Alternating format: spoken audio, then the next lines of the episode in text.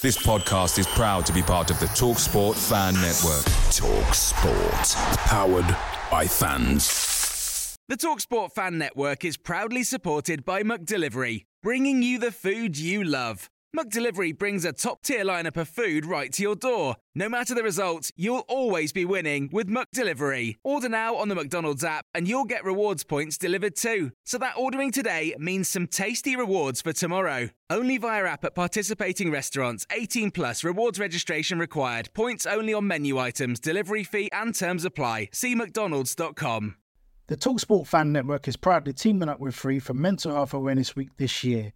As football fans, we often pride ourselves on knowing everything, from which substitution can turn the game around to the quickest route home to beat the crowds. However, when it comes to discussing feelings with our friends, we might not always feel as confident. That's why we're here to equip you with the right tools so you can reach out to those who can help. If your mates are struggling, let them know that the Samaritans are free to call on 116 123. That's 116 123. They are there to listen without judgment or pressure 24 7, 365 days of the year. Let's all take a moment to talk more than football. Welcome, folks, to part two of your every step along the way recap of the last two years. Mine and Mike's favourite bits on the podcast so far. Got a great episode for you as well tonight. It's a magging two hours long. Uh, we're going to kick it off straight away with our Women in Football podcast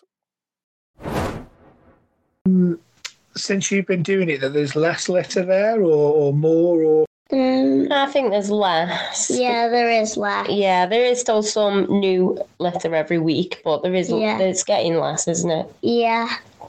And Well, with some that's- other people that are picking. that's good then, because I think that could be your that could be your message getting out to people. They see that you're doing it and think, really, should I be chucking this on the floor and letting you know letting a little girl come along and pick it all up for me? Or no, I think I can hold on to it and put it in the bin myself. Yeah, Oh, yeah. a lot. A lot of people have started using your bags now, haven't they? So Yeah, they ask to put the rubbish in the bags whilst they're walking, which is yeah. better. Because, like, when we're near the, like, halfway to the Stoke ground and there's no bins around and they have rubbish, they ask us, don't they? Yeah. Oh, that's really good. Then that at least that shows that you know what you're doing there is having a having a positive effect on people as well. So you should be really proud of yourself for that. Well done. Well, so if you had a message, then what would you what would you have your what would your message would you say to people? What would you always say about the trees? Uh,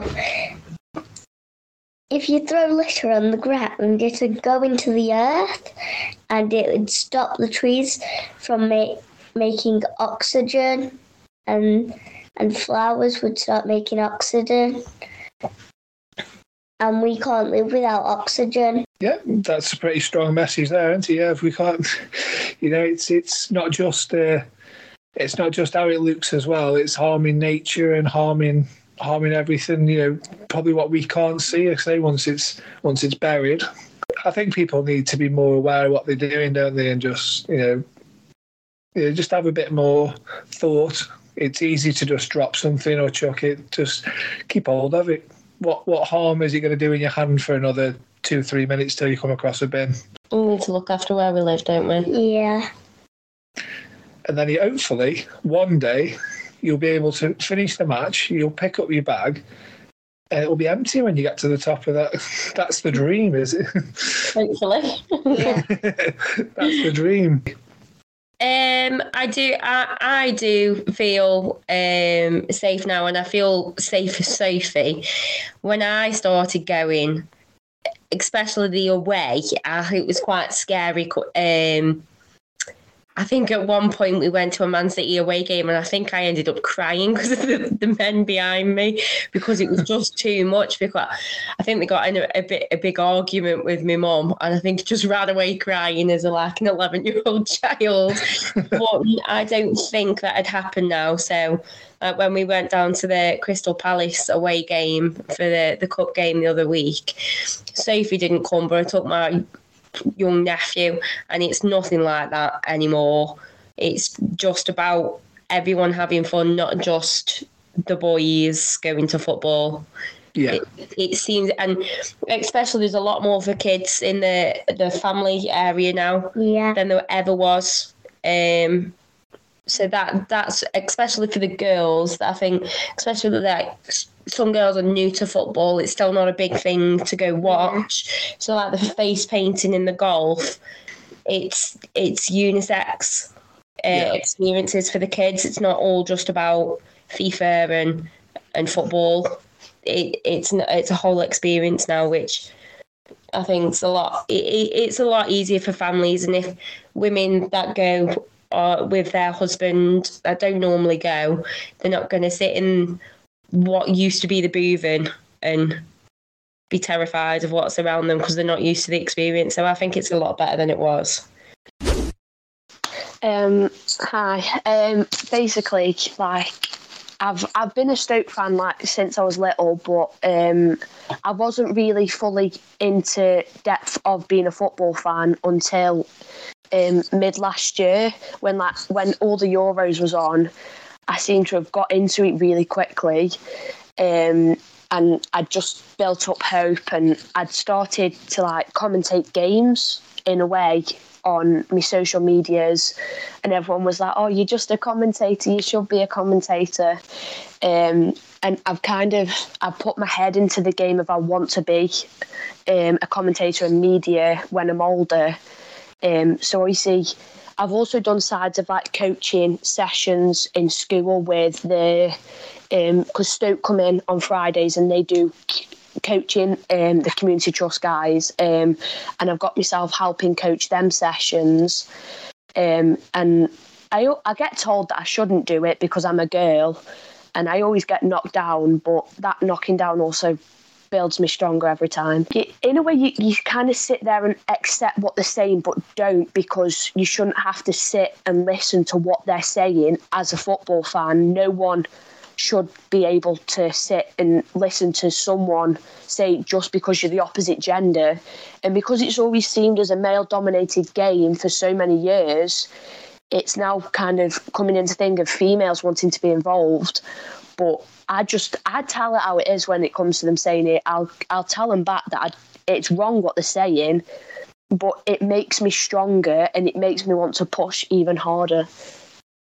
Can I ask Rory? I mean, where, where where do you think this stems from? Because if I if I mean I've got a little boy, I say little, he's ten. Um, if my son come out with that, he would get a right earful from me. So so where where's this coming from in, in the current kind of age group? I'm assuming parents somehow. I I think it's just because they've they've kind of people have grown up to be that it's a male dominated game, and now these past couple of years it seems to that females are uh, starting to get into play more and showing that they have got the passion for this game just as much as them guys do, and it kind of it does seem to be teenagers who play football and think that they they they can be good. They can be good. So can females, and everyone just thinks that they are going to be better because they are males and they don't have the and they have the passion, whereas we don't. But what they don't realise is we hold the passion behind us so much. And one one day it's gonna it's gonna be big and it's and it's gonna be strong and I hope to be a part of that when I'm older. The lads in my school don't seem to accept it, but the staff will, but the students won't because they just think that we, we're just females who belong in the kitchen. For example, um, on International Women's Day, I had food tech and we were talking about football. And they said, "Well, well, we're cooking now, so it's it's where you belong. You belong in the kitchen." And I got really, I got high rate about it. I, ju- I told them, I was like, just because we're female doesn't mean we have to be in the kitchen or be where a female should be when they've got all these sports they can do, like basketball, football, anything they can do if they put their mind to it. you have to appreciate that being men on this podcast, you've always been looked upon as um, the most important sex. And it's changing slowly. But women, as you've actually said yourself, have as much right to go and appreciate a game of football as men. And the problem is when men compare women with men, because after the age of puberty, there's no way that women can compete with men at most sports because of the difference in muscular strength, etc. So if you if you can look beyond that um, and look at the technical ability of some of the women, it makes me laugh when we all go to football and, and, and as Rory said, we all have we all have players that we like. But the vast majority of us who criticise people and say, oh, they're rubbish, waste of time, get rid, we couldn't do an eighth of what those people do with the football. and it's the same. It's the same with uh, lads and, and men talking about women footballers. The top class women footballers have as much skill as some of the people. Not saying as the top men, but some of the people that criticise the top women footballers, the top women footballers would make them look silly. But they, they, they don't have the ability to, to look at somebody's technical side of the game. They just look at the power and the strength of people and think that they can beat them on that alone. But I, have always wanted to see um, some of these people that say how good they are, uh, who haven't made it as professionals, up against some of the better women. And that would be the acid test. But there's no doubt in my mind that um, women's sport has taken a great leap forward during the COVID outbreak because at that time people were stuck at home. They'd watch any sport. They'd watch if they were sporty. They'd watch any sport on the telly, any sport that they could get anywhere. And women's sport made a breakthrough at that time because there were there was more opportunities for people to watch it. Um, and the other thing, of course, is if you're looking at going into the media, as, as these two ladies have said tonight, these two women have said, then you've now got role models. When I was involved in, in, in my sport, there were there were no professional role models. I started professional squash, and now it's much easier for people because there's a saying if you if you can see it you can be it. And now there are people that made the breakthrough like Kelly Cates uh, as a broadcaster. You look at Emma Hayes as a manager. So i think it's a great, really exciting time for, for younger females who want to get into sports media or want to get into playing football. And uh, that should go for any sports. Just because you're female it doesn't mean that you have any lesser right to, to play a sport that you... well when i started going i was i was very young. I mean i went because my mum and dad couldn't get a babysitter. And um, sadly, I also went to the Vale uh, on occasions because my dad was one of these blokes that went to Stoke one week and Vale the next because you didn't go to many away games then. And I never forgave him for it, in all honesty. But uh, if we're being serious, um, as I got older, people sort of humour you. And um, when I was with my parents, it wasn't a problem because I think my mum would have uh, given as good as she got because my mum was quite a fierce Stoke fan too. But as you get older and you go with your mates, you are looked upon as a bit of a novelty, and then it changes. And then if you don't like the player that they like, then they have a go at you and say, "Well, you don't know what you're talking about," etc. Which the other two girls on this call will have probably had themselves. It's quite frustrating, but you have to appreciate that. Um, not everybody looks at life the same as you do because again why, why do men have to look at in the past men have not had to bother about women going to football because there's not been many of them there. Now it's getting more and more regular and the more people go i think it will change because it will just become a fact of life that women like football and women go to football and eventually some of the ignorant people who go to football now, who don't think women have a place at football, will think hmm, maybe they've got a point with what they're saying, and it will change because everything changes uh, if if things.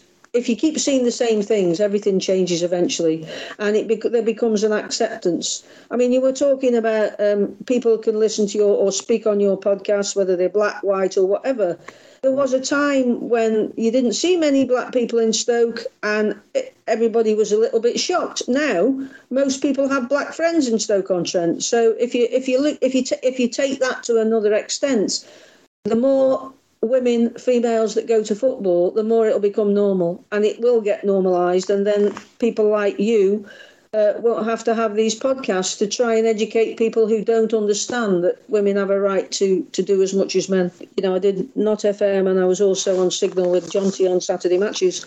And Jonty's a very accomplished broadcaster. In answer to your question about Radio Stoke, I was very flattered when they they contacted me and, and asked me if I would do some work with them. And um, I think it was quite brave of Radio Stoke uh, to to ask me because obviously nobody, no female had done it for Radio Stoke before, and I just hope I'm the first of loads of women um, that, that, get on and, and, do stuff. I have been shocked at some of the personal messages I've received from uh, people who clearly know much more about football than me from, from what they tell me in personal messages, you know, like stay in the kitchen or, or another room of the house, what do you know about football, etc., etc. But if you're going to allow these people to uh, hurt you, then ladies are not going to, females are not going to advance. Um, so you just brush it off, you get on with it. And, and Laura Woods, as was mentioned, she's got a brilliant job now, she's working hard, but even she um, gets the trolls abusing her now. I was at a Women in Football Day at Wembley, and some of the stories that she told and one or two other high profile people like Alex Scott told. Um, if you if you look at the comments somebody like myself gets and magnify them a thousand times, I'm afraid there's a lot of trolls out there that um, that think women are fair game. They probably think men are fair game too, but it's particularly unpleasant. Uh, but you know, like everybody else on this call that's female, I'm I'm not going to let it beat me. It's normally the people that are Bob the Builder or KS75G. Uh, they never use their own names, and um, they think it's highly amusing to do what they do. My advice to, to anybody else on this call is, uh, unless it's a complete lie about you, don't even respond because they get off on, on the responses that you give them. I'll give you an example. Today I put out a tweet about, um, I just copied the link of the financial report for Stoke and put um, something similar to you can't question the commitment of the owners. No doubt somebody will, or some will. And within, I would say, 30 seconds, because I timed it, um, I was getting abuse. And um, people tend to twist what you say to suit their narrative, but you just have to get on with it, and and we all will get on with it, and eventually it will stop. But you have to appreciate that for um, for some people, it's a very serious and damaging thing, and that's why social media can be a great place, but it can also be an awful place. If if somebody keeps, we all know or have read of instances where people take their own lives because of things that are said to them on social media. And I believe that if everybody had to have their own name and proof of where they lived, 95, possibly more percent of the ignorance displayed in tweets, on Facebook, on all other forms of social media would stop. Yeah, I'm I'm Charlotte and I'm a Rochdale fan. And oh, um, sorry. oh no, it's all right. I'm a Rochdale fan, and um, it first started on my part. It was it was just from me and my friend Isabel. We actually had plans. We'd we'd been kind of thinking about doing it for a while, and it was to do our own podcast. But we were always we were always unsure, unsure of the backlash we were going to get with us being females. So Rochdale then actually partnered up with the campaign Her Game Too. So since obviously that, um, we started our podcast. That took off really well um, we ended up getting contacted by our our program editor. So we've now got our own feature in the match day program. We have our own blog. And from that, and just from us hearing about the um, campaign Her Game Too, we kind of supported the campaign. And from then, obviously, um, I've been named club ambassador for Rochdale. So I actually work with the club if there is any problems um, to do with sex sexist abuse. If obviously from away fans, from our own fans, if someone's feeling uncomfortable, to try and help improve the match day experience, whether that be obviously from from fans, from people who work in the club, whether it be physios, whether it be someone who works behind the bar, whether it be someone in the kitchen, um, the kiosk, sorry. So that's kind of my role with Rochdale. But the campaign itself it's actually it was founded in May last year on FA Cup final day, and it was a video of the twelve girls, and it was then basically putting up a piece of paper with all the insults and all the nasty comments that they have had aimed at them before, and the video just went absolutely viral. I think, I think within a couple of hours it had actually reached a million followers and it was just it was just insane and to say obviously it was FA Cup final day as well that was pretty that was pretty epic and something special but the girls didn't realize how many fans actually from other teams sympathize with them and how, how like how it is quite it is quite a common thing. And um, yeah, so basically from there, it started with the girls starting this campaign, and then obviously it just went bigger and bigger. We've obviously got teams from all different leagues um, supporting the campaign, from Premier League right down to um, League Two, um, the conference, grassroots teams. We've actually um, there's actually a her game too campaign now in the USA, which is just mega.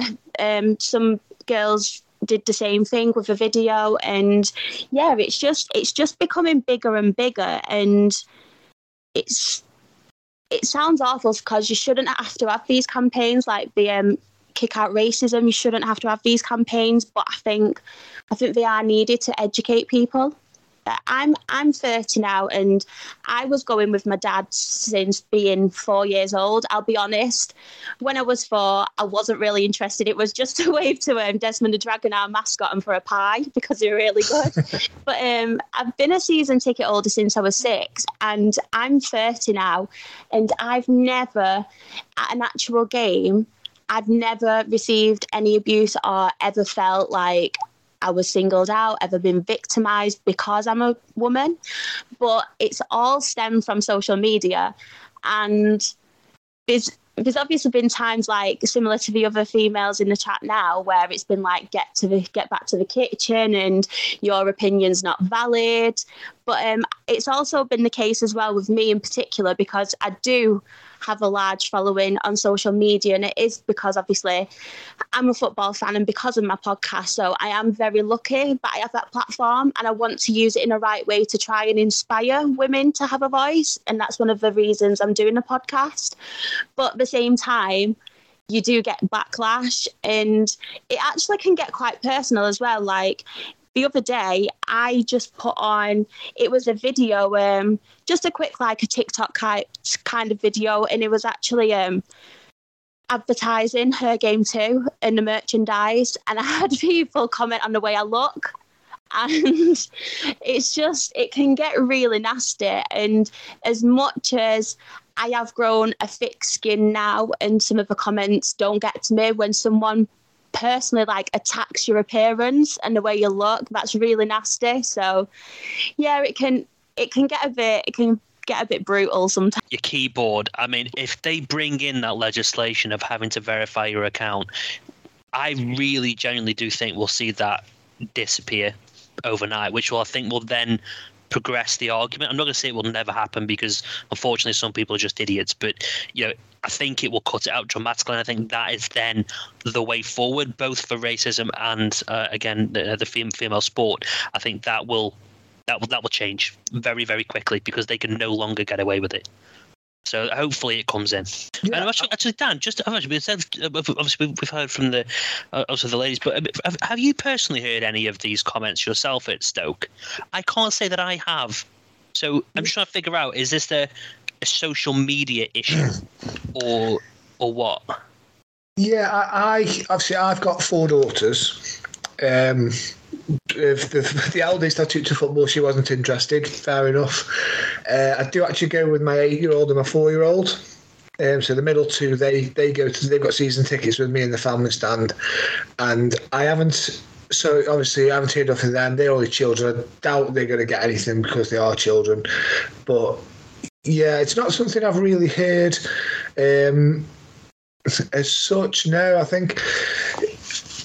But again, like I say, it's probably they, they're not going to be screaming it out either, are they? It's going to be the snidey little quiet. If they're going to say yeah. it to somebody while they're there, it'll be like the quiet comments that only they can sort of hear that you know would would upset somebody, but doesn't put them out there in front of everybody, so everybody knows what they've said. Yeah, which sort of says it sort of says what kind of person they are. Then they, they sort they must know to do that. You know you're doing something wrong because you don't want everyone to hear what you're saying. Yeah, of when, course. And it's like it's like even it's not even just the nasty comments. It's like even the chants that a lot of fans do.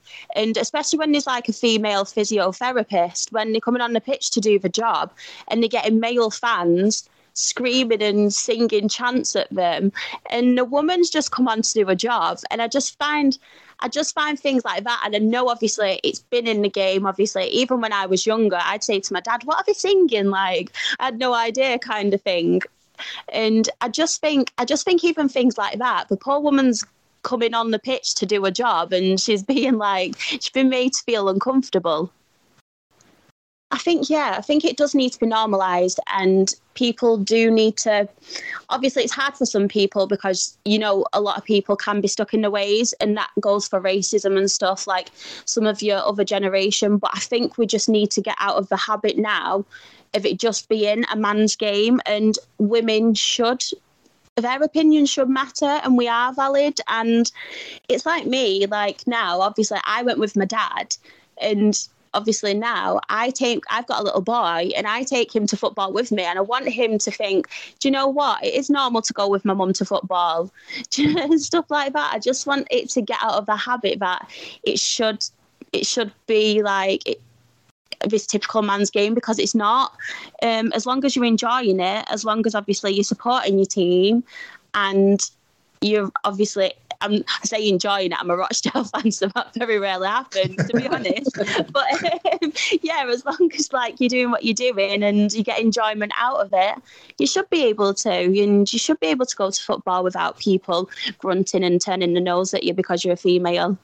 I wouldn't worry, I wouldn't worry Charlotte. Uh, we, we don't we don't actually enjoy it at Stoke. You know, I've got to be um, honest that if we're talking about Stoke, I, am a female chair of, of the Supporters Council now.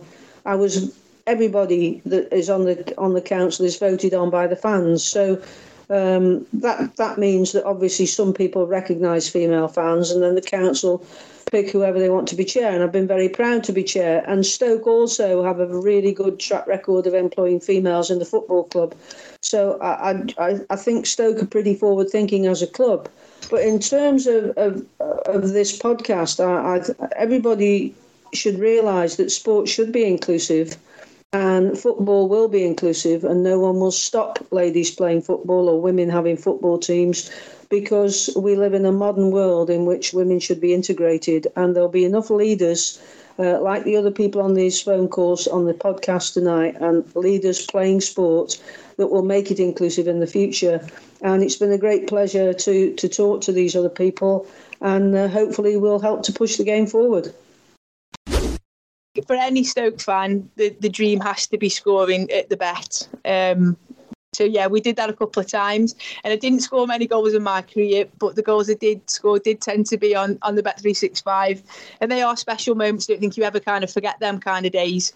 They kind of they, they mean a little bit more, and they, they do stay with you. They do, particularly as a Stoke fan. I think that is every Stoke fan's dream. I think it has to be.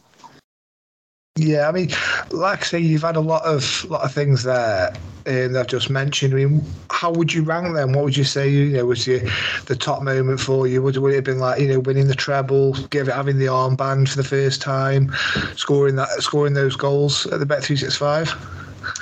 I think I would have to put the treble at the top of that list. Um, the the reason for that was for me personally, probably wearing the armband was probably the most significant moment just because to captain my hometown and as a, supporter was was unbelievable. The time that I had as captain, it was such a privilege. I had such a good group of girls that we were working with at the time as well.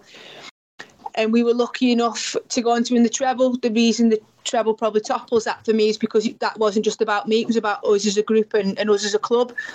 And the change that that treble winning season made to us as a group of players and staff and, and as a women's team was unbelievable. That really put us on the map a lot of people started to recognise us. Um, so for for the reason that if I was being selfish, it would be the armband. But I think as a collective group, I would have to say the treble winning season is was the most significant season for me. Um, it just changed the way that women's football was viewed in the county and the city and we had so much recognition from that point onwards.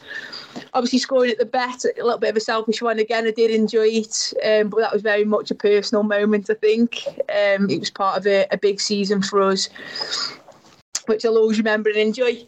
But I think I have to always put to to the top of the list the times that we were we were successful as a group and as a team. Very, very good, very modest there, Lou. Very modest, putting the, the team first. um, and obviously, like now, you've sort of you've moved into a new role now. You're now reserve team coach. So um, yeah, so before COVID, I had a phone call just to say, listen, um, I'd got my coaching badges, but I'd, I'd, retired due to injury. But I had a phone call saying, listen, would you mind just doing a bit of a favour, just joining the coaching staff um, on more of a casual basis? And I said, you know what, I think I'm ready to get back involved. Um, retiring from football was huge for me as a player. It dictated my life for 15, 20 years personal life, professional life, nothing really mattered. Football came first. So when I retired, it was it was a real roller coaster for the first six to 12 months, but I did feel the time was right before COVID to get back involved. The opportunity came and I took it. And I was lucky enough to work with a really young group of, of girls in the reserve team. And I enjoyed that time. We were successful during that time. Um, I learned a lot. I worked with a great coach, Tom Pond. He was he was fantastic to work with. And then COVID really hit, um, which put an end to the season, put the end to training, and changed football a little bit for me. But it gave me time to think. It gave me time to actually go away and, and understand exactly where I wanted to be in football and what I wanted to do. And during that time away um, from the grass with the the squad, I decided that I really wanted to progress as a coach. Um, so I sat down with Chloe, our, our, technical director, and I said, listen, you know, I, I want to progress. I want to continue my journey and, and do my coaching badges. Um, so we sat down, we had a conversation. She was really supportive. The club were really supportive. And we decided that in the summer, last summer, that I would join her with the first team squad. Um, during the 12, well, nine to 12 months that I've been with them, we've had so many changes. So Chloe technical director and we got a head coach in place. Um, due to work commitments, head coach then resigned from her role. Um, Chloe took over um, and we had a good six months together where I learned so much from her and the staff that I worked with. Um, that was really valuable time. And then recently, obviously, Chloe's resigned from her post as technical director. Um, so I'm currently working with the first team, which which I didn't anticipate nine months ago, but which I'm relishing and enjoying. So, a bit of a topsy turvy season um, and a real mixed start to coaching career, but something I'm enjoying. It's it's difficult at times. It poses challenges I've never faced before, but I think I've probably learned more about myself in the last nine months than I probably have done in the last nine years. It's really asked questions of me as a person. So I'm enjoying it, um, and I've got no doubt there's more challenges to come. But as they come, we'll, we'll face them and we'll tackle them, and we'll see where it leaves us. Our biggest platform is Stoke City Football Club, and and the more they back us, the more visibility and they give us to their audience, the more support that we'll get. Um, I don't think there is a better platform either than the football club everybody that, that supports Stoke City that I've ever spoke to champions the women's side if they know about it. And I think you're right in what you say that there's, there's a large percentage of supporters that just haven't got visibility on how we operate as a women's team. You know, where do we play our home fixtures? Where are we in the league standing? How successful are we as a football club? Um, and if, if supporters don't know and don't have, have that coverage from the club, then we need to make that happen. Um, we need to make sure that, that we are on those platforms that are visible to fans and and give ourselves the best chance to be supported by supporters of Stoke City Football Club. Um, I've been a fan of Stoke City from, from a small child. Um, I wouldn't want to support anybody else, and I wouldn't want anybody else to support our women's team either. I think as as a set of fans, I feel privileged to be part of that group and be part of Stoke City Football Club. And I'd be absolutely honoured if those fans would love to, to follow us and support us as well. But you're right. You're right in what you say that un, until they're aware of, of who we are and what we're about, and you know where we play our home games and, and who the players are and how successful we are, it's very difficult for, for fans to engage with players, staff in the football club. Yes, I'd had a couple of big injuries, I'd had a couple of operations, and I was still playing.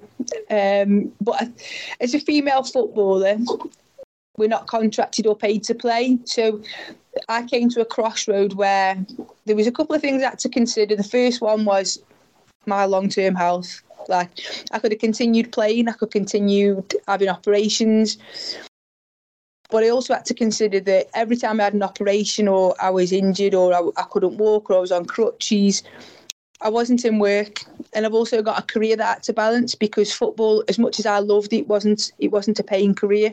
I earned no money from playing. So, as much as I loved it and I wouldn't have give up if I didn't have to, I also had to consider I've got a career and I, I need to pursue that. And and those kind of health and career had to come first. I come to a crossroad where I needed more surgical work, and I was approaching thirty, and the surgeon was saying even if I operate, the chances of you playing for a succession of years is probably quite slim anyway. You're probably going to do more damage than you are good.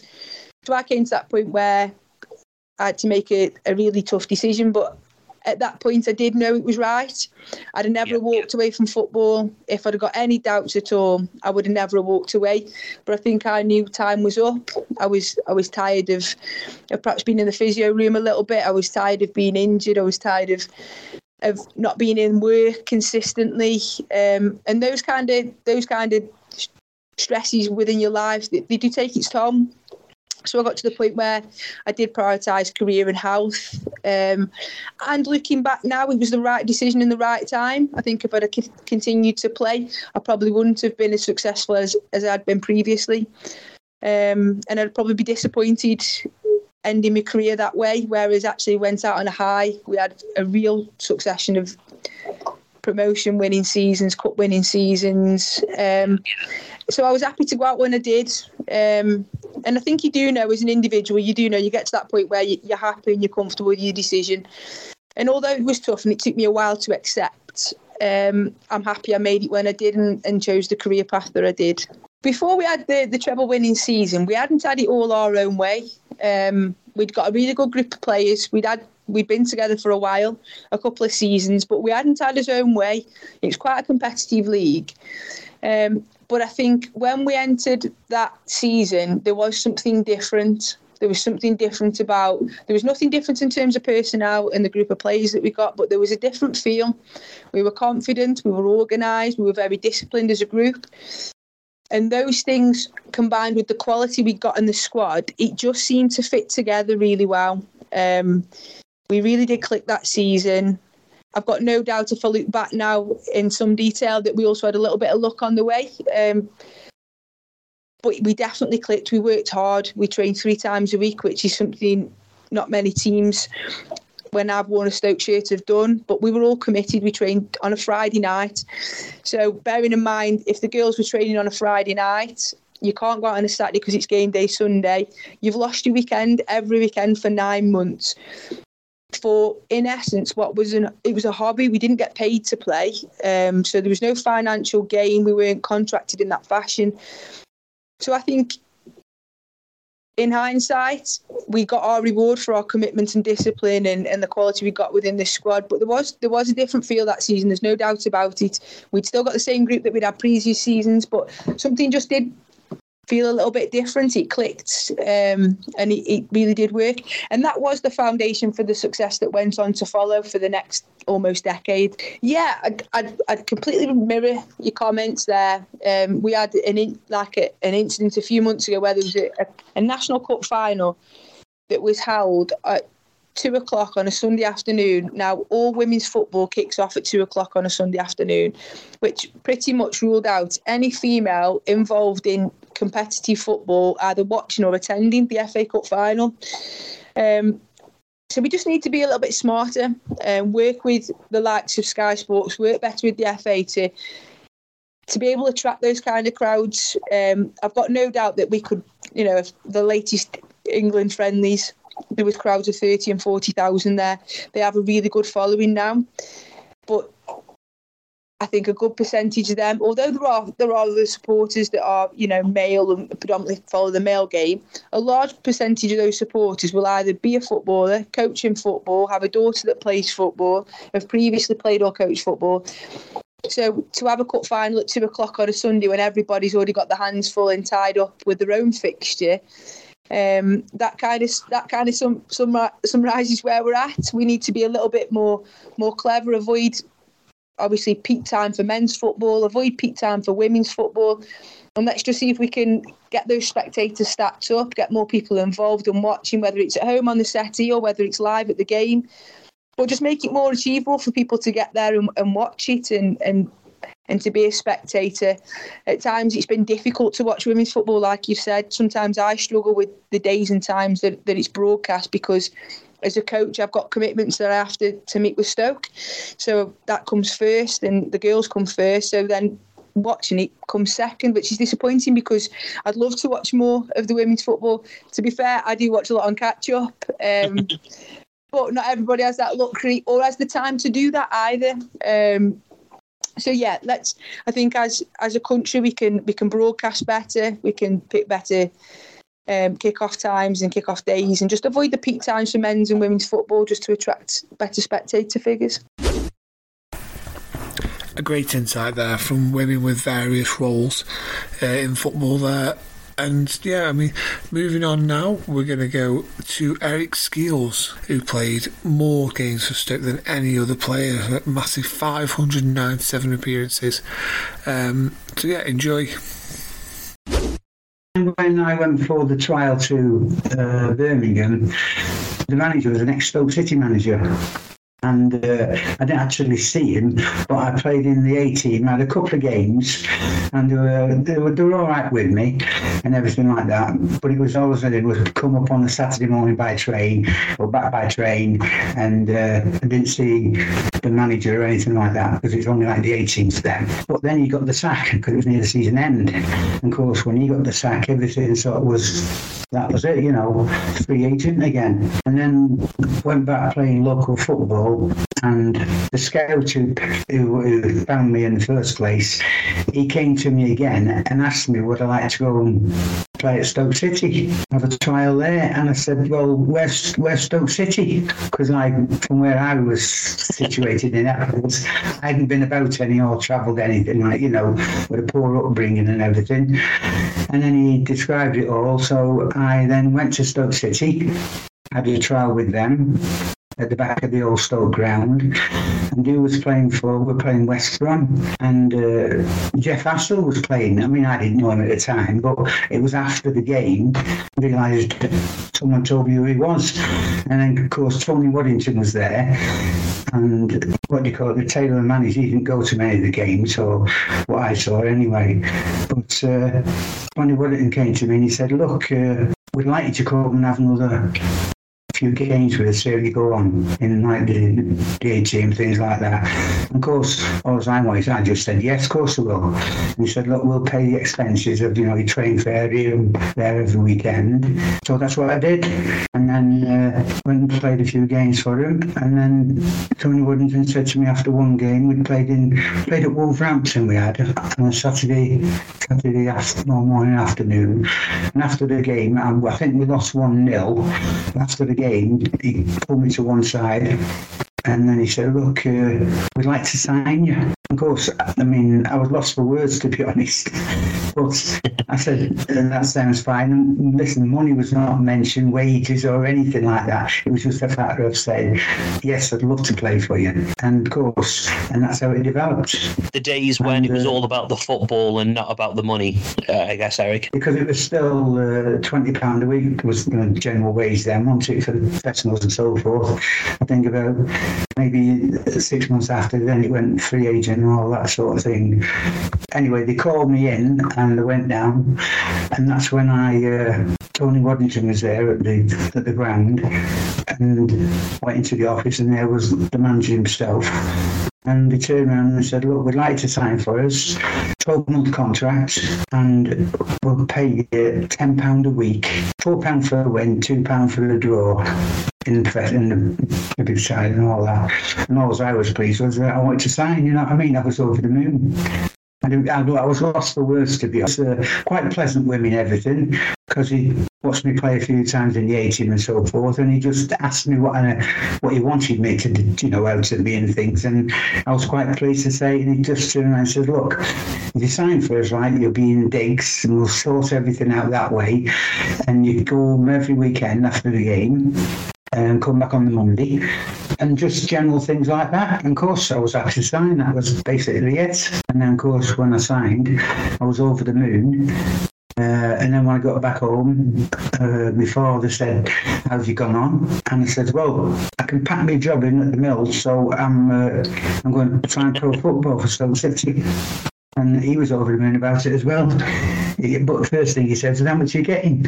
You know what I mean? I said, ten pound a week." So uh, that's how it went. You know what I mean? And of course, then I went and signed for Stoke, and and I travelled a little bit there and back until I found Dick's, which was near to the ground, which they sort of told me where to go, and I'd been to one or two places. But there was another player that was uh, coming, a lad named Ronnie Wilson. He was come from Scotland, and uh, he was he wasn't with me, like, but he, he was after digs, but he went up further to Longton area, and I sort of went just by the ground. the lady there and her husband, and they got a son. So I was in digs there, and that was it. It was three pounds fifty a week, you know, for me digs. Uh, my train fare home, whatever that was, and the bus fare from uh, Manchester to Eccles. And obviously, at ten pound didn't go very far then. You know what I mean? But by the time I got home, he paid me tax and everything. My old man was at the door saying, "How much have you got on you, you know?" And I said, "Well, I've got around about five pounds." He says, "Oh well, I'll have half of that then, because you won't spend all that, will you?" I always remember that. No, but it wasn't the money that I was thinking of. It was the fact that I was going to be a professional footballer. That was the that was the reward for me. And then, and then of course, you're just sort of jogging around the pitch, loosing off, uh, and then you have your sprint the whole length of the pitch, jog round the bottom end, sprint the other way, and you'd be doing that for a while, and backwards and forwards, someone overtaking you and this and that, and then you'd set you on the, the pitch behind the Stoke ground, and then you practice the football and play five-a-side game, and every it was always on a, a Thursday that they had a practice game ready for the Saturday game. Um, and we'd play against the first some first team players, and that's how it went until obviously that went on for quite a long while with me because I was playing in the 18. But I did meet all the uh, the so-called stars and everything, you know what I mean, in the dressing room. They introduced themselves and very pleasant and welcome to Stoke sort of thing, and take you down to the the local cafe in the town for a, a coffee after the football had finished and general chit chat, you know, learn about Stoke City and Stoke Trent.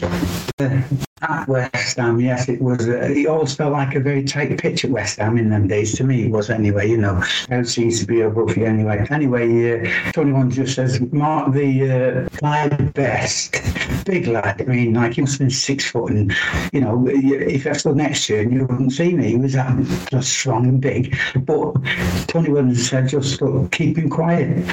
Anyway, uh, the game went on and we happened to win it and come out. And he, was, he never, didn't really say a lot to me because he never did, like, you know. Uh, but Terry Conroy said, Skilsey, you haven't even got your shorts dirty or anything like that. And he's not had a kick, you know, do things like that, you know. So that's the sort of thing I had to do. I mean, I enjoyed doing it anyway, but that's how it went. And we uh, we managed to beat them. So it was a good game. A good, uh, good, uh, good game for me as well. And then obviously when we got to that final that we were playing Chelsea and uh, Alan Hudson was on the opposite side, wasn't he, in that game, but soon to become a teammate and I believe a very good friend of yours. Yes, yeah, he was, yeah, and is when I see him. Occasionally he comes down to Stoke and have a word with him, you know, uh, all the game sort of thing. But he always says to me, Where are you going for a drink after? I said, Look, I'm not going anywhere, I'm going home. It's only very rare now I see him, to be honest. But he was he was fabulous player, he really was. Because he was always he was always looking for the ball. You know, he used to say to me when he came to Stoke, Skillsy, he said, listen, when you get the ball, just look for me and I'll be there around you looking for it anyway. And so he made that he made the game easier for me, look at saying that, you know, where sometimes you see people running away from you and you've got to try and pass the ball to him.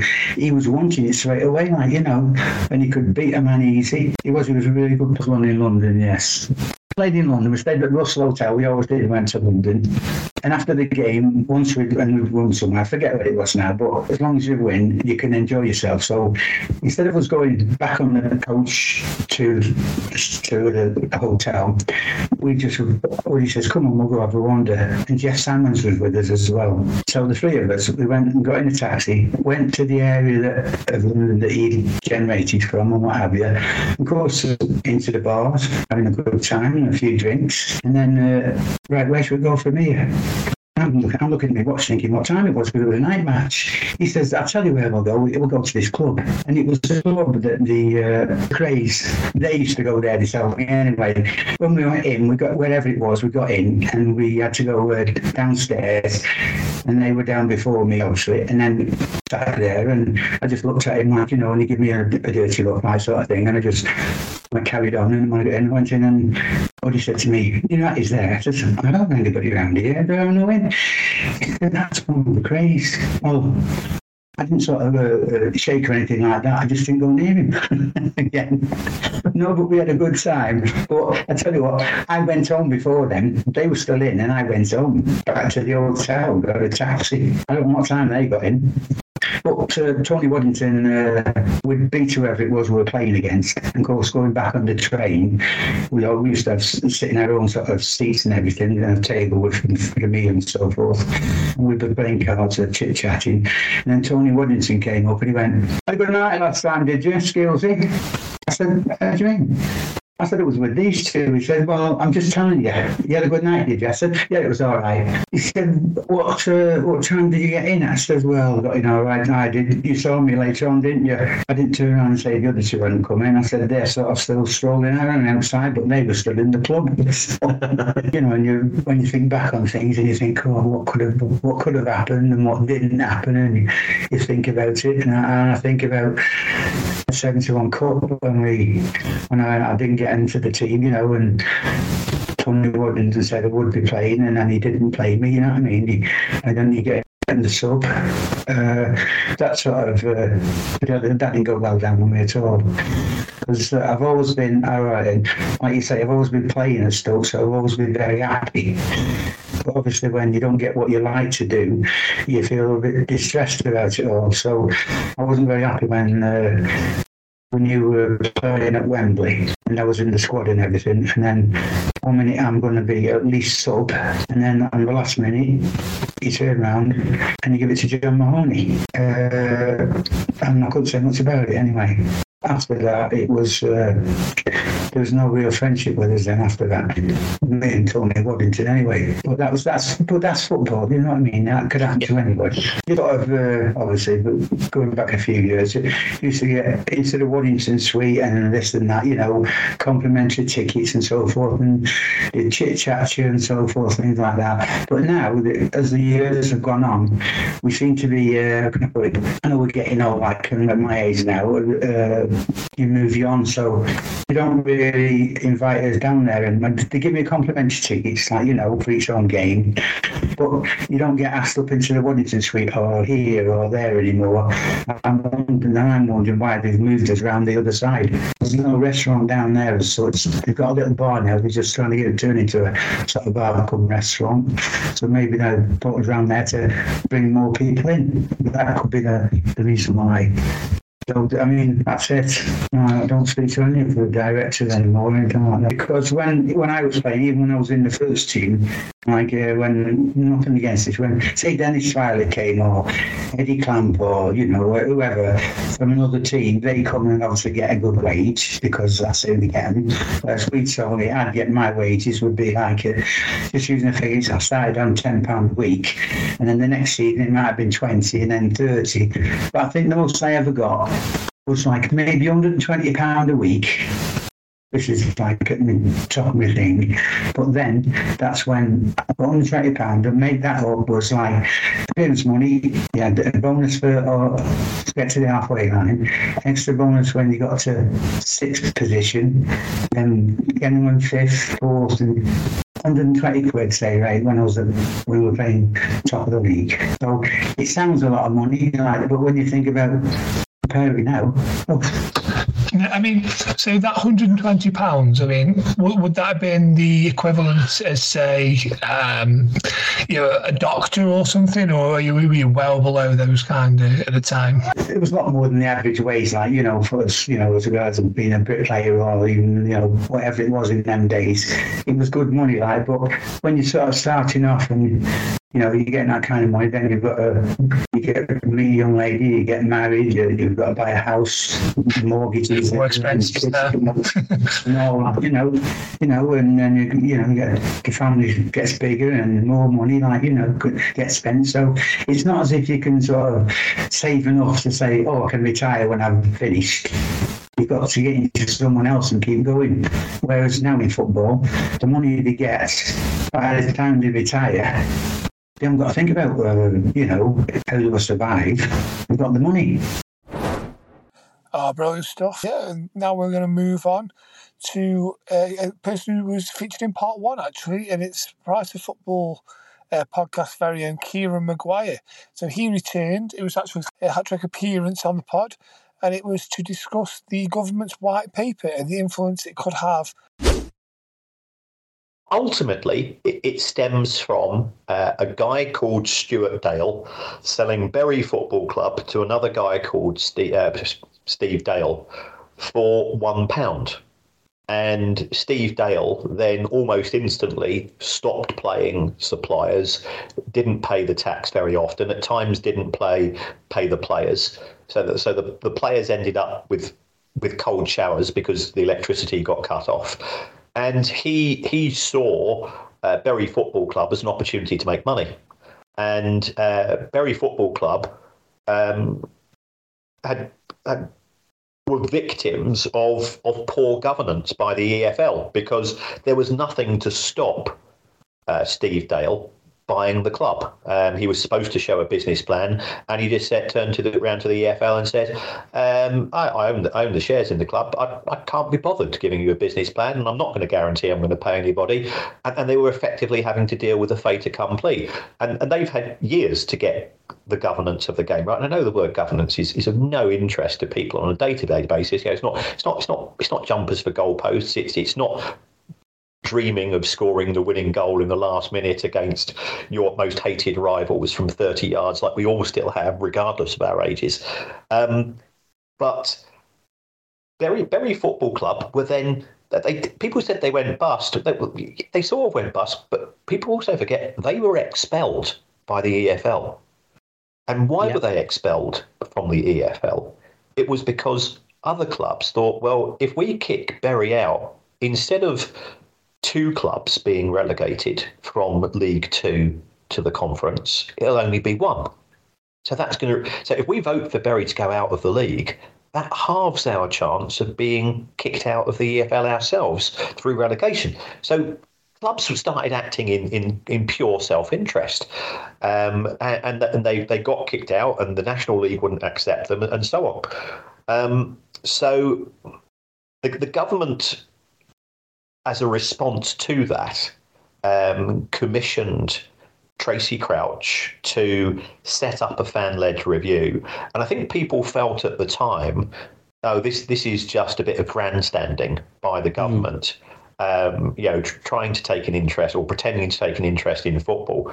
But what people didn't realise is that Tracey Crouch is football mad, and she conducted this uh, this inquiry into the game, listened to hundreds and hundreds of fans and fan groups, and I hold my hand up. I, I was I was asked to, to speak to it as well, um, and then a a paper was produced on, on the back of those interviews, which made recommendations, um, including to have an independent regulator of the game, uh, to have a beefed up owners and directors test, to to look at the distribution of money in the game, um, to try to protect the industry. You know, what if you th- if you think about yourselves as as Stoke fans, think about the things that for you define you as a Stoke fan? Well, you know, I'm I'm old enough to remember going to the Potteries, but you've you've got you've got the, the new stadium, which which I, I try not to call the Britannia. Um, it is now we the still do, don't worry. Stadium. Um, but you've got you've got you've got a really good stadium, and what what else do you hold? Well, it, it's red and white stripes, isn't it? You know that those are your colours, and you've got your badge, and uh, you you play in Stoke. So, if we want to protect a football club, what we don't want is somebody to buy the club from the Coates family. And I know that there's no chance, and say, actually, we want to relocate 40 miles away. So, you know, under present rules, you can do that. That's that's what happened with Wimbledon. It, that effectively, the, the name of the club was bought. It was treated as a franchise, and, and, and the the benefit of being Wimbledon was effectively shifted to Milton Keynes. So there's there's that. There's the the the club crest, the home colours kit. Cardiff. In Cardiff, exactly. Yeah, a perfect example of, of when somebody comes in and just decides to to do something because his wife thinks it's lucky, um, which, which is, is is crazy. Crazy. So it, it's to protect fans um, through through having a veto over things like this, um, to encourage clubs to have a dialogue with fans. What it wants to ensure is that we have some form of safety net um, you know, I, I, I, I describe the, the role of the regulator. It's it's a bit like having airbags in your car. You don't actually you don't ideally you don't notice them. Um, ideally, you don't have to refer to them very often. But if things do start to go wrong, you're you're, you're damn glad that they're there. And you know that that's the regulator, a light touch regulator, which can look into clubs' finances on a date. You can effectively, you know, just just like you know, you and I can we can find out our bank balance by looking at an app.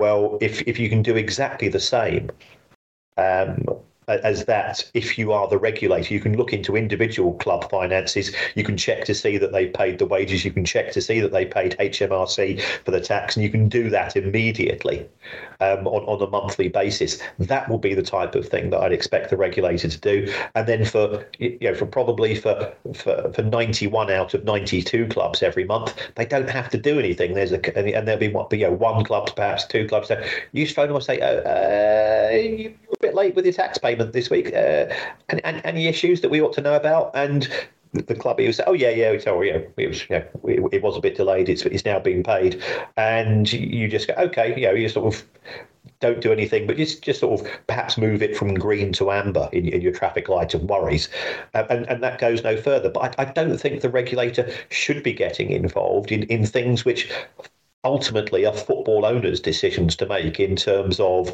the the 3 p.m. blackout. And and there are there, there are benefits and drawbacks to that to that 3 p.m. blackout because if we start doing it in the EFL and all of a sudden, you know, Stoke do well out of it, and Sunderland do well out of it, and Borough do well out of it, and those clubs are going, well, that's absolutely fantastic. And then you look down a couple of divisions, and you've got you know the people at Rochdale and Morecambe and Accrington saying, well, our crowds are down fifteen percent, so we're we're losing out on the back of this, and the clubs in the Championship, well, say we'll stuff you. Well, the next thing that's going to happen is that the Premier League will say, well, well, I think we'll we'll abolish the three p.m. blackout as well. And now, you know, we've we've got Chelsea versus Spurs at three p.m. on uh, a, a- on a on a Saturday, and it's part of your Sky package, or you pay you pay a ten or twelve quid to watch it. How are you going to attract walk up fans to the to the to the three six five stadium? Because the season ticket holders will probably go regardless but you're still tr- trying to sell tickets for individual matches and I, I don't know what your, your prices are what they what 25 30 quid a match? Um, so you know you, you might have to you know you might have to catch a bus you might have to get a train. Um, you, you're going if, if, if it's you know it's a family you, it's it's the thick end of a ton to, to get the family there especially by the time you've had a bit of you know food and drink and so on. Or you can sit at home, you can watch Chelsea versus Spurs, you can order a Domino's, um, and, and it's cost you 30 quid and you're all dry. And if the kids get bored, they, they can sod off and go and play on the PlayStation. Which of those do, which of those two is more attractive? We estimate that 10 to 15% of people are now pirating. So, a, a good audience for if, if Sky have got a good match on a Saturday after, on a, on a Sunday afternoon, they're probably looking at 3 million people watching. So they're probably talking somewhere three to 400,000 are, are pirating it in this country. And then piracy uh, varies from country to country elsewhere, depending upon the the degree of priority that the government has. You know, some countries they simply couldn't care less. Um, and that makes it more difficult for the Premier League to, to sell their rights. And, and I've got I've got mixed feelings about that. You know, the, the, the, no, no, nobody's going to feel sorry for Premier League owners in, in all of this. Um, but in, in the EFL, yeah, you know, if, if, if the EFL get the pricing wrong, and I, and I felt that at ten pounds a match for iFollow, the pricing was actually quite good. Um, the, the danger is is that if if you do start to lose the walk up fans, um, you might also lose their their loyalty to an individual club because they've now got a choice of of twenty or thirty matches. You, you, you didn't have streaming services, you didn't have an Xbox, you didn't have Fortnite. Um, and you know we, we do have a generation of, of kids coming through who have been impacted by covid as well. You know they've lost they've lost two years of their education.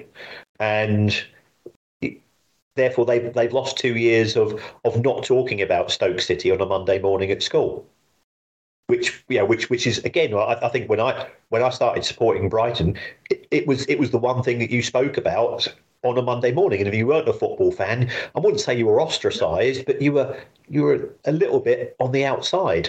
So therefore, being a football fan was a useful thing to be. Um, and and there is a danger that if you're not going to matches, and also if you're not, you know, I, I can remember going matches.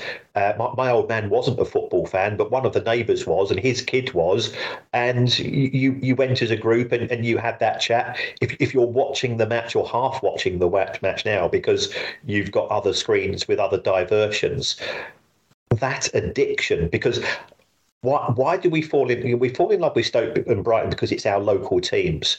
But I think the other major issue is that you fell in love with the football experience, mm-hmm. seeing floodlights for the first time, seeing the grass, see, hearing the noise and the horses. You know, we, you know, the police horses and the crowds and sort of the the the energy and the adrenaline that comes from a live football match is an inspiring event. And, and that's part of the reason why we, regardless of our age, regardless of how crap it is on the pitch, that's why we keep coming back. And, and I, have said this I, I, I love my wife and I love my kids. But if I was to list the top 10 moments of my life, six of them would involve Brighton Hove Albion.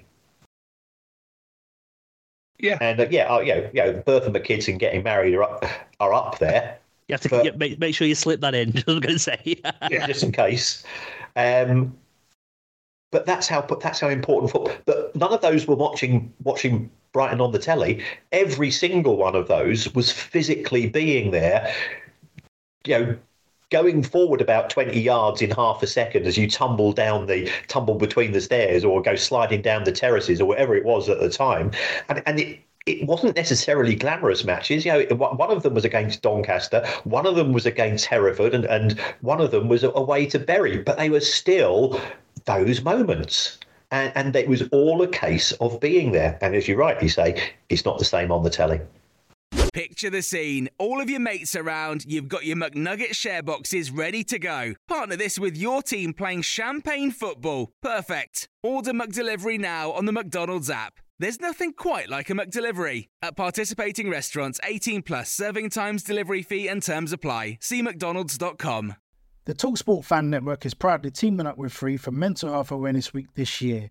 As football fans, we often pride ourselves on knowing everything, from which substitution can turn the game around to the quickest route home to beat the crowds. However, when it comes to discussing feelings with our friends, we might not always feel as confident.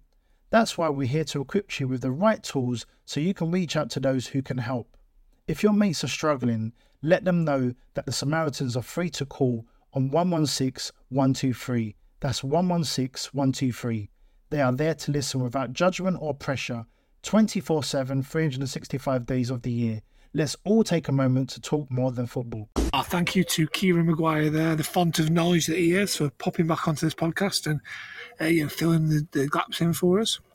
Uh, moving on now, uh, we actually this is the emergency podcast that we did. We didn't even know we were going to do it until the day when Michael O'Neill left the club. This was our reaction.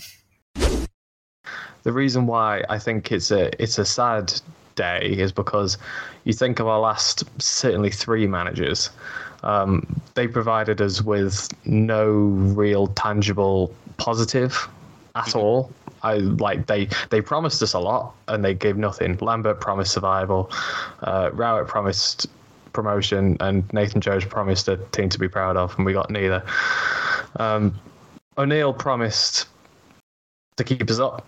He promised to, you know, give us a more youthful, hungry team, and we got both, didn't we? Um, yeah. But he just didn't get the best out of it in the end. He didn't get the best out of his own machine, which seems a little bit, bit backwards, isn't it? you know, there's a week left in the window. There's seemingly no more money to spend. I mean, anyone coming in has to do it with what he has. Um, so for me, I think it, it's, I think it's more of a timing thing. The timing is strange. Either you, if you back him like the owners have backed him with you know eight players, um, you do so, and I think you then nail your colours to a mast almost to say, right, you get to Christmas, let's see what you can do. Or you do what a lot of people are asking for, and that's to replace him before the season even begins and before he even signs players. What's his target? His target is to get us back to the Premier League. So no matter how we do it, we'll knife and fork it if we have to. We'll get back to the Premier League. What's our best asset as a club? For me, it's the players that we brought through the academy.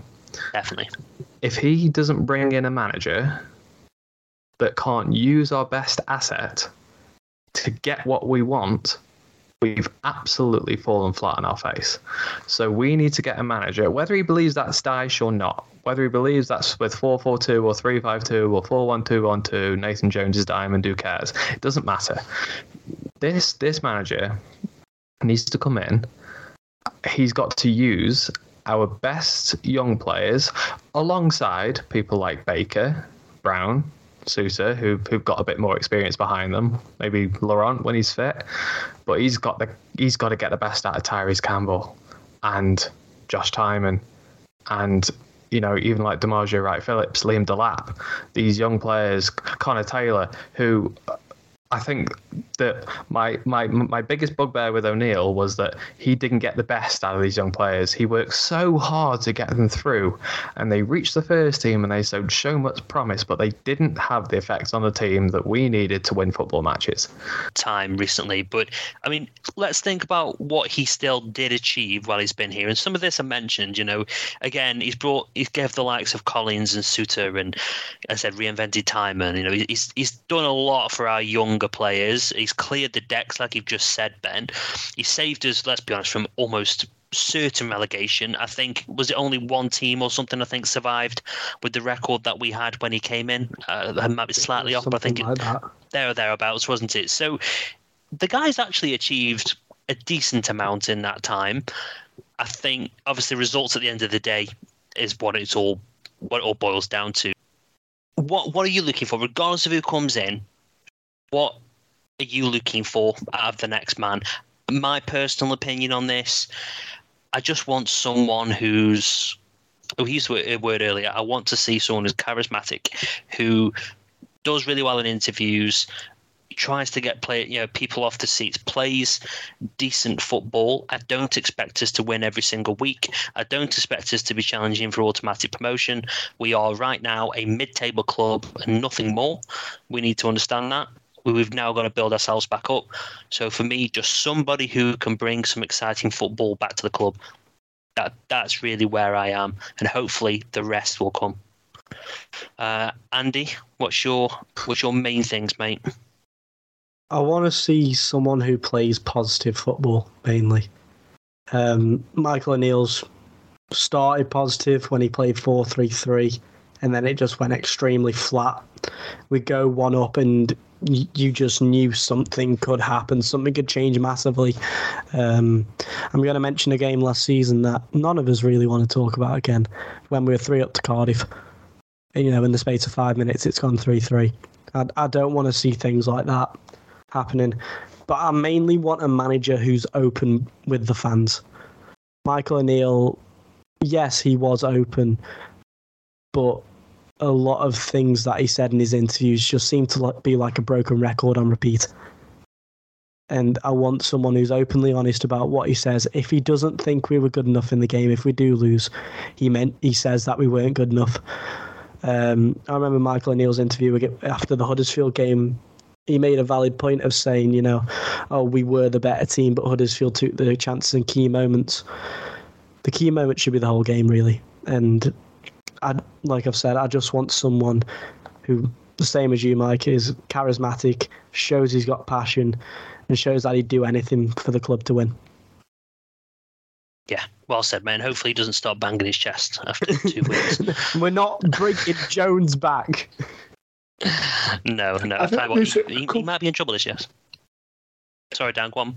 I was going to say a couple of things about that, though. I th- Sometimes, yeah, what a manager says in public and what he says in the dressing room can be two different things as well. And the other thing I'd say is, is by coming out and not sort of slating the performance, especially if the, these performances were going like three, four games in a row, by not coming out and saying, yeah, we were awful again. They, I don't know what they're doing. They're not doing what I'm asking them to do. You know, I'm as frustrated as you lot in the stands. I don't know what's up with them. Be- Is he, you know, the manager not done that because they decided was so young? Is that why No, Michael I- O'Neill maybe didn't call them out so often? Because I'm not saying for him to do that. I'm just saying, you know, if he thinks we've played poor, mention that we've played poor.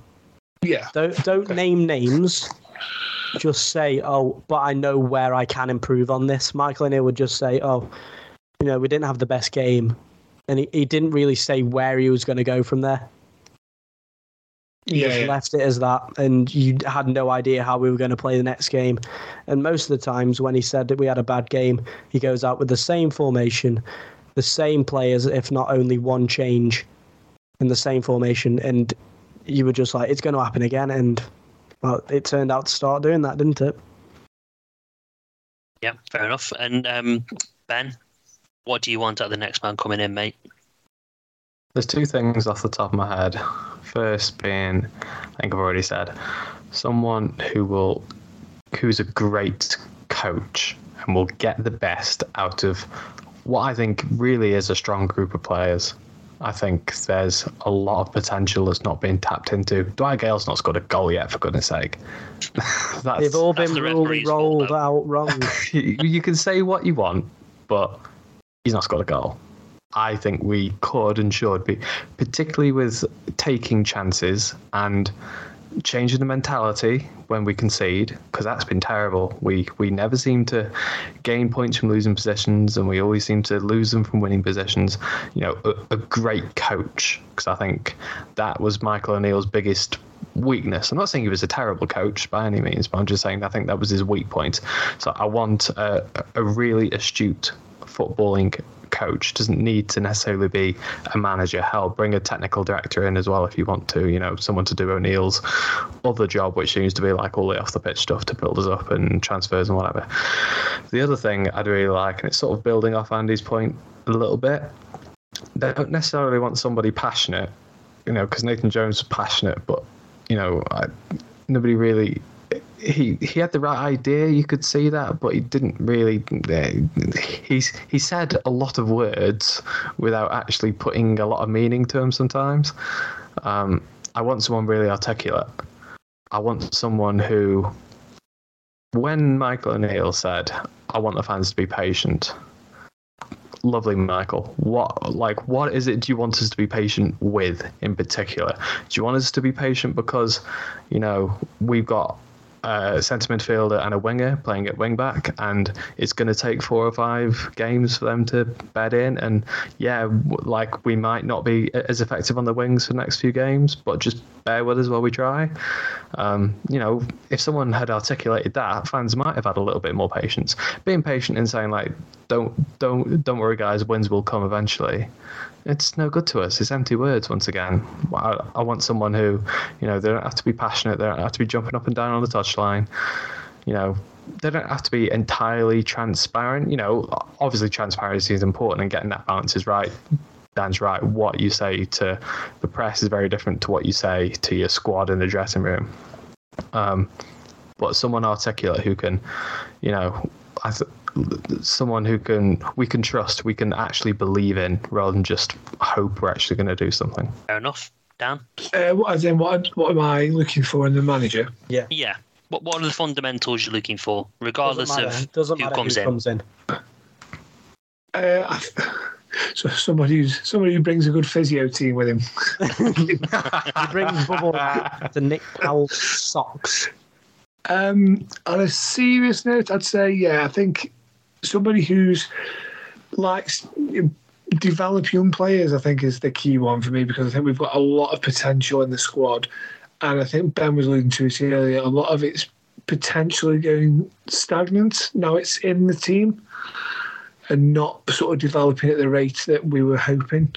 But there's but they're still very young, yeah, and and still a lot of them are still young enough to to pick that back up again and still hit the heights that they were. You know, I'm thinking people like Bursik, Campbell, um, as much as like Brown and Tymon have you know have exceeded any expectation we had for them in the past 18 months. I think there, like I say, there are others that have just plateaued a bit. And I think if we can get somebody who knows how to get the best out of young players, knows how to develop them, get them confident, um, is willing to play them and play them in the right positions, then that I think is uh, key for me. Yeah, the emergency pod there. We like say it was a shock to me uh, anyway that he uh, departed when he did. Uh, moving on now into a podcast that we did that we tried hard for a long time to get, and um, a busy man that he is, Gary Mellor of Beswick Sports, finally managed to nail Gary down for a bit, and uh, this is the podcast that we did with him. Obviously, uh, went to work at a local law firm, Beswicks, that um, was lucky enough to represent some of the, um, the, the local football players. Like they looked after Stanley Matthews, and um, senior part looked after uh, Denis Smith. You know, you know another. And, and I suppose that I I had a, a love for sport. Uh, I was lucky enough to play local football, local cricket. Know quite a few people. Grew up in an era when a lot of players from this city made it to the professional game, like your Adrian Heaths, your Lee Chapmans, Mark Chamberlain, Mark Bright, Mark. You know, the, the, the list goes on and on, really. So I think that's it, there were good times, and he also people that played in the local cricket leagues, North South and South Cheshire Cricket League, like uh, Alan Richardson and Dean Headley and Dominic Cork, who went on to play international cricket. We we had a a rich vein of local talent um, that I was lucky enough to to be around, and it gives you a passion for the game. Yeah. And uh, through what Beswicks were doing, I did. Uh, I I, I um, got involved with some bits of sports law, and uh, and then over twenty odd years ago, I was asked to help a, uh, a footballer get out of a contract with his agent because he felt like it was, and I ended up doing his deal to Nottingham Forest, and it was the first deal I did, and um, and then. I'd like to say it was it was by design, but it was more of an accident. Got involved in the agency world, and then 20 years ago we started Beswick Sports.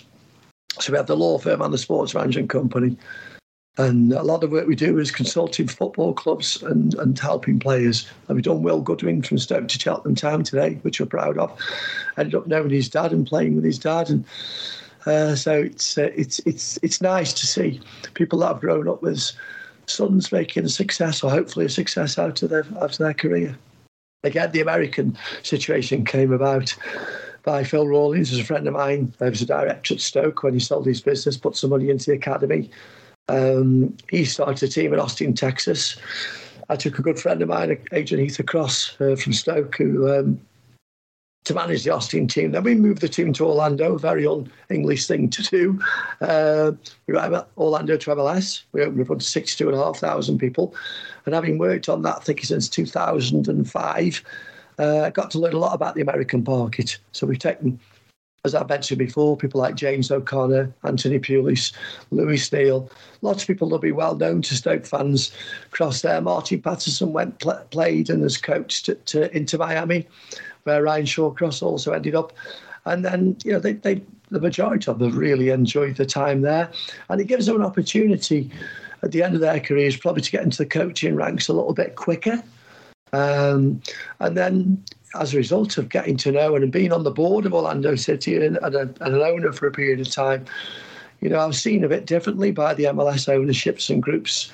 So we've done players like Lewis Morgan from Celtic to Miami, now at New York Red Bull, who's been a, a, a revelation. Jack Price, Wolves to Wolves to Colorado, where he's been MVP and the last number of years broke Beckham's assist record. uh, Anton Walkes, Tottenham Hotspur to Atlanta, then Charlotte. So we've done done quite a few deals. Of course, we've done the, the odd one across here, like Geoff Cameron. Yeah. Uh, I mean, we you know we got Jeff across. I think two and a half million dollars. He played 165 Premier League games. That's unbelievable value. And then uh, players like Tim Ream we brought over to Bolton, now playing for Fulham. So you know we've um, we've it's been good to us, but it was it's uh, it's not a market that uh, it's not as straightforward as other markets in world football with the cap and designated players and target allocation money. There's a lot to learn, and we you know we did a lot of due diligence to be where the place we are right now. We helped Jack Harrison move to Manchester City and to Leeds. Um, tried to bring him to Stoke because he's born in Stoke. I think he'd have been a great player for us if we'd have gotten here the January of our relegation season. That could have been the difference between staying up or going down. But unfortunately, Manchester City uh, gazumped us. Like, uh, John Coates has worked incredibly hard, and you know to keep Stoke on the right side of that. They've done it, you know, buying the stadium, doing other things that, um, and we're very fortunate. It's not that the owners don't want to spend; it's just not, they're not allowed to. And I think we've all been in a much, much better, stronger position this summer. Fingers crossed recommended very, very few players to Stoke City. I mean, I think um, Jack Butland was an easy one because of the number of, you know, we, we were up against Chelsea, Southampton, but it, it, I could convince Jack that the, you know, the club was in a good place, and as Asmir was ambitious and probably wanted to move to a club like he eventually did, Chelsea. Uh, Chelsea had a bid accepted from Birmingham City, but Jack chose Stoke City because we thought it was the quickest route to getting him to play in Premier League football. Because I've done goalkeepers to Chelsea before who'd never made a first team appearance. And then, you know, but then at the same time, I have to be quite tough with Tony Scholes and have clauses in series that I could keep on taking him out on loan so he could grow. So, you know, obviously we went to Barnes, we went to Derby County, we went to a lot of different clubs that um, meant that Jack was in a place where you know, he could play for Stoke and was ready to play for Stoke. But then, obviously, you know, he had that unfortunate injury playing for England, and and then he, it took some time to get right. And some will say he's never been the same goalkeeper, but you know, I think you know we were very fortunate to have the best young goalkeeper in the country at the time for a number of years, and I'm very proud of that. It's got tougher. When I first did it, the, the, I don't know, I hazard a guess probably 20 to 30 agents in the country. There's now over 5,000 it's ridiculous. And um, and unfortunately, a lot of those don't have the right connections or can't get people to pick up the phone. And I suppose that's why Will Goodwin's father reached out to us because we felt we, we had connections, could deliver something for him quickly. So he came to us in December, and in January he's jumped two divisions to League One. Well, they, they have to sign a representation agreement with the agent, and that carries a maximum of two years. So every two years, you have to have the conversation to see if they want to stay with you. It's quite a ruthless market, um, and there are lots of people with a lot more cash than we've got, and, and much bigger operations. What we what we say is you're not a number. You you, know we, we treat everybody has their own business plan. We had players like Sean Longstaff at Newcastle. We had right through to his first team debut, his first loans to Blackpool and up to up to Scotland, and you know to to where he's had top four teams bidding for him, and then you know, unfortunately, bigger agencies come along with that look and and they get starry eyed. But he's still at Newcastle. And then obviously we lost Jack Butland after Stoke got relegated, which is personally disappointed about. But um, And then we had Phil Billing, who's at Bournemouth, another one, lost him. So, yes, you know, you're always at risk every two years. He used to players like Wade Elliott, Michael Duff, you know, and Varty Patterson, and then, you know, Jay Rodriguez. I mean, you know, you, you go every two years, he signs a contract because they've you've earned their trust. We'd like to think that we help build careers like Sean Longstaff's and Jack Butland's by making the right decisions. And um, we want to continue to do that for people like Connor Taylor. You know, um, I'd be lying if I said I wouldn't prefer Connor to be out on loan right now, playing regular football, but Stoke have his contract, so therefore he's he's in the club and he's he got some minutes yesterday. But you want them to continue to play and develop. And um, I think Connor, for the first probably the first six seven games of this season, you know, I was I was pleased he'd stayed because he he did incredibly incredibly well until he picked up a bit of an injury and um, I'm hoping to see him back in the side again before the end of the season. You know, we sent Tom Edwards to um, to Joey Barton at Fleetwood because Clint Hill had done good work with um, with Harry Souttar, and then you know we also sent Connor then to Bristol Rovers under Joey Barton, and Clint was there. And, you know, you at the start, and you know I think that Connor went to Bristol Rovers as one player and came back another. You know, I watched the game at Port Vale where Port Vale were the form team and Bristol Rovers were coming from way behind. But I thought Connor was magnificent that day. You know, he uh, got a booking in the second minute. And I remember speaking to after the game and saying, I thought you'd managed your game really well, having got a booking so early on in such a big game. And he said, and, I thought at the time, what a great learning experience. So he shows that he, he understands he has to keep learning, but you, you don't you don't learn by not playing. You, you know, I, I use the, the um, I use the phrase quite often go and make your mistakes somewhere else, and then come back and, and performs for Stoke. I mean, that's probably a bit unfair, the clubs that take them, but that happens sometimes. I recommended Harry Souttar to Owen Coyle at Ross County, even though he wasn't my player, and he scored an own goal not far long after coming on for his debut. But I knew Owen Coyle was good for young players because seeing what he'd done with people like Jay Rodriguez and Chris McCann and Martin Paterson, you know, he's, he's very much a. You're certain managers you'd pick to be good with young players. Remember, you know, we've we've we've had, we had Harry Toffolo at Norwich came through that youth cup winning team and then did really well and you know and but I felt that the Norwich City loans the first couple were to the wrong types of managers and I won't mention one of them because he's coming to town pretty soon but uh, you know it's uh, certain Harry Toffolo as a left wing back isn't going to get better playing for a team that play long we are reaping the benefits of some really good recruitment during a period where there was a lot of criticism of recruitment with the Souttars, the Tymons, you know, the Nathan Collinses, the Harry Souttars. They were all bought at at a time when probably the recruitment department were getting the most stick, but they had a long term plan and got the right people in place in the academy to develop them. And they believed in that. And, and I think that's always been I think Peter and John Coates have always wanted the academy to produce players. We'd all love to go back to the days I grew up in, in the 70s when the team was full of local lads like Denis Smith and Mickey Pejic and, you know, Alan Bloor. But unfortunately, you do have to cast your net a little bit further afield.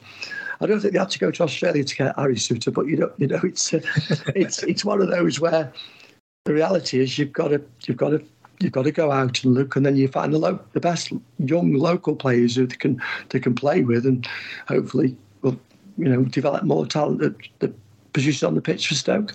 Stoke have gone and taken players, you know, like we took you know Joe Bursik from Wimbledon, the England 21 goalkeeper. We take players, but uh, I think you know, and Tyrese Campbell picked up from Man City, who you know before his injury was could have been anything really, and hopefully he'll, he'll return to that form and still shows that he's capable of anything on, on his, when he's on form.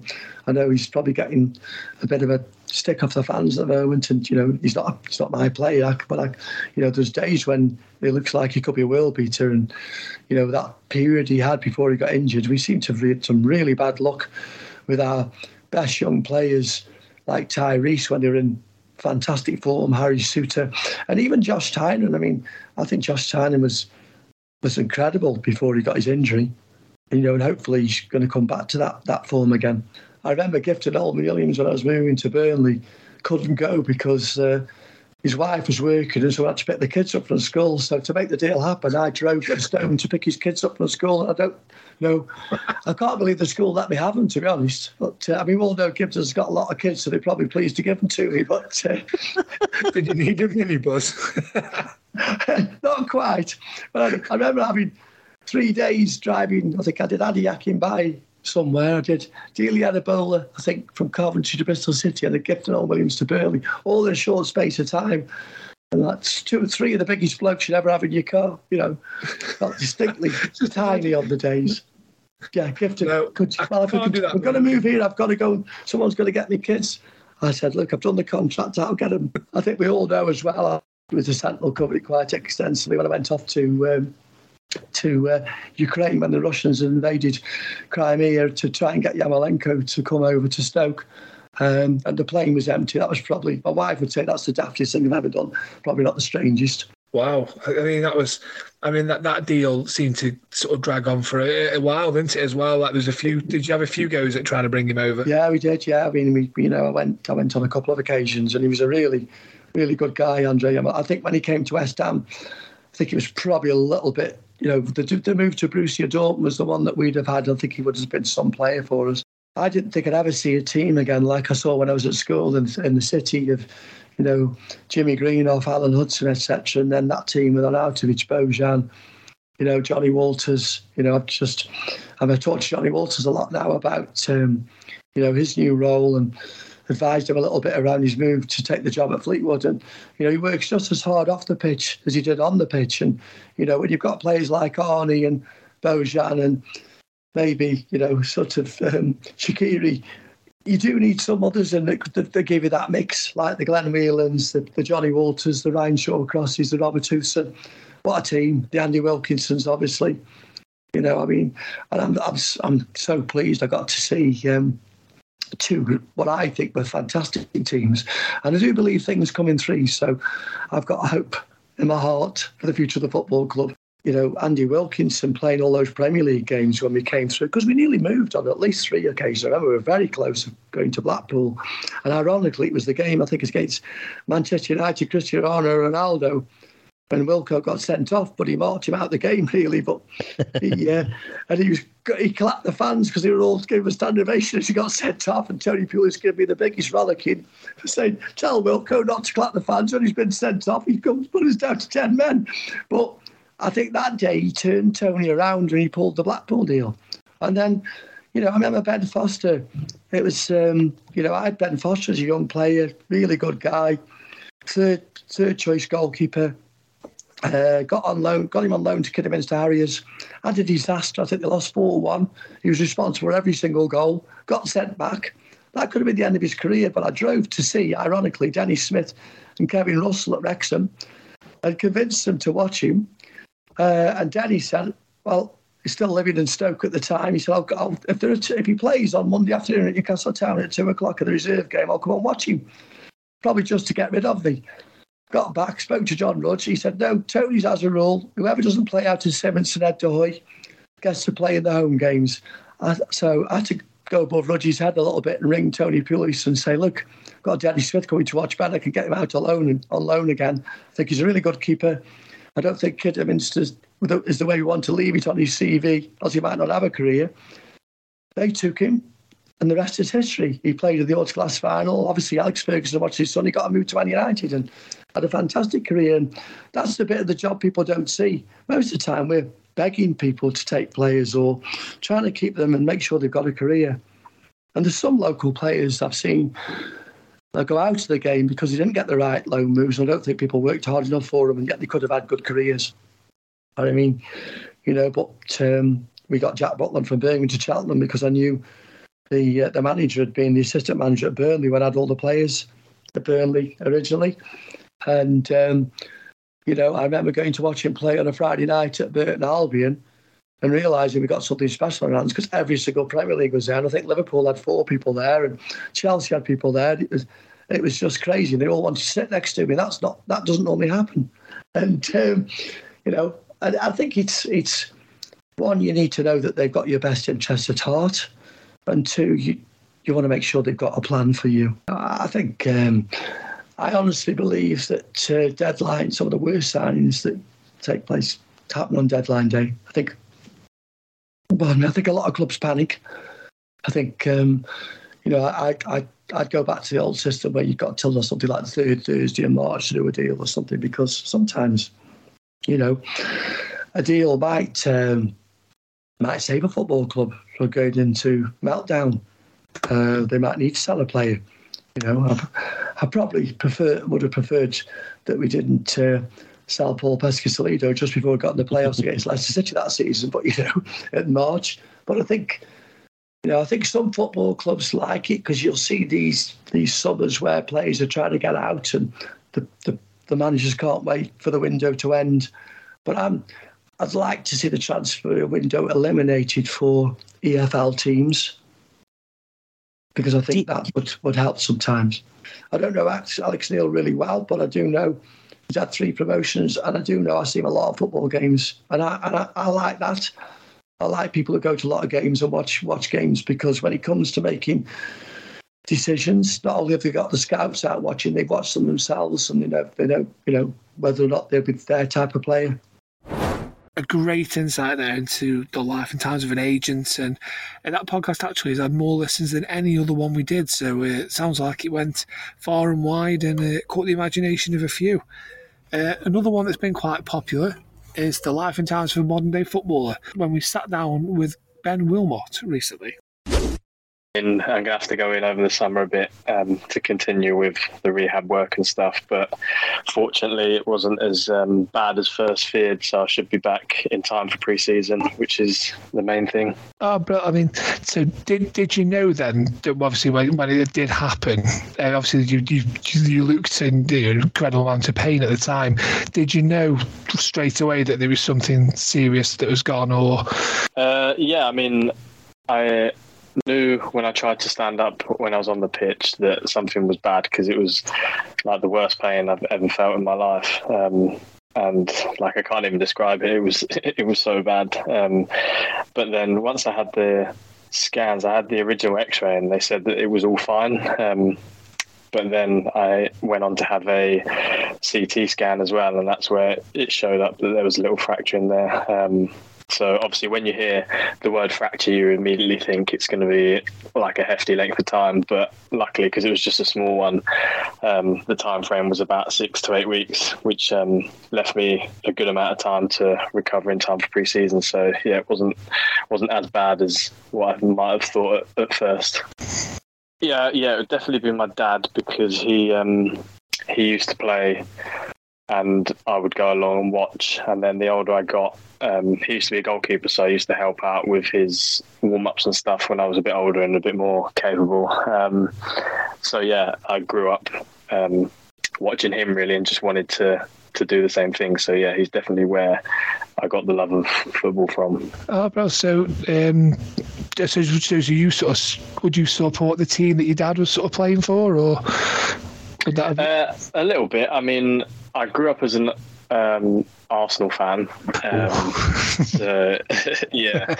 Um, but now, since really since I started playing professional football, haven't really uh, bothered about any other team than the one I've been playing for. So it's um, a little bit weird because I don't really care for for anybody else now. Um, but that's obviously just like the life of a uh, professional, I guess. Once you're in the environment, you want you like your your team to succeed. So all other loyalties are out the window. Then it wasn't really my decision, to be honest. Um, they said to me that they that I wasn't really needed anymore, um, and that they didn't really they didn't really want me there anymore. So the decision to leave was taken out of my hands. Um, and sort of forced upon me, really. Uh, and then once we found that out, then it was a case of speaking to um, any clubs that sort of suited me, and Stoke were by far the most keen to get me on board. Um, I had people come and visit me and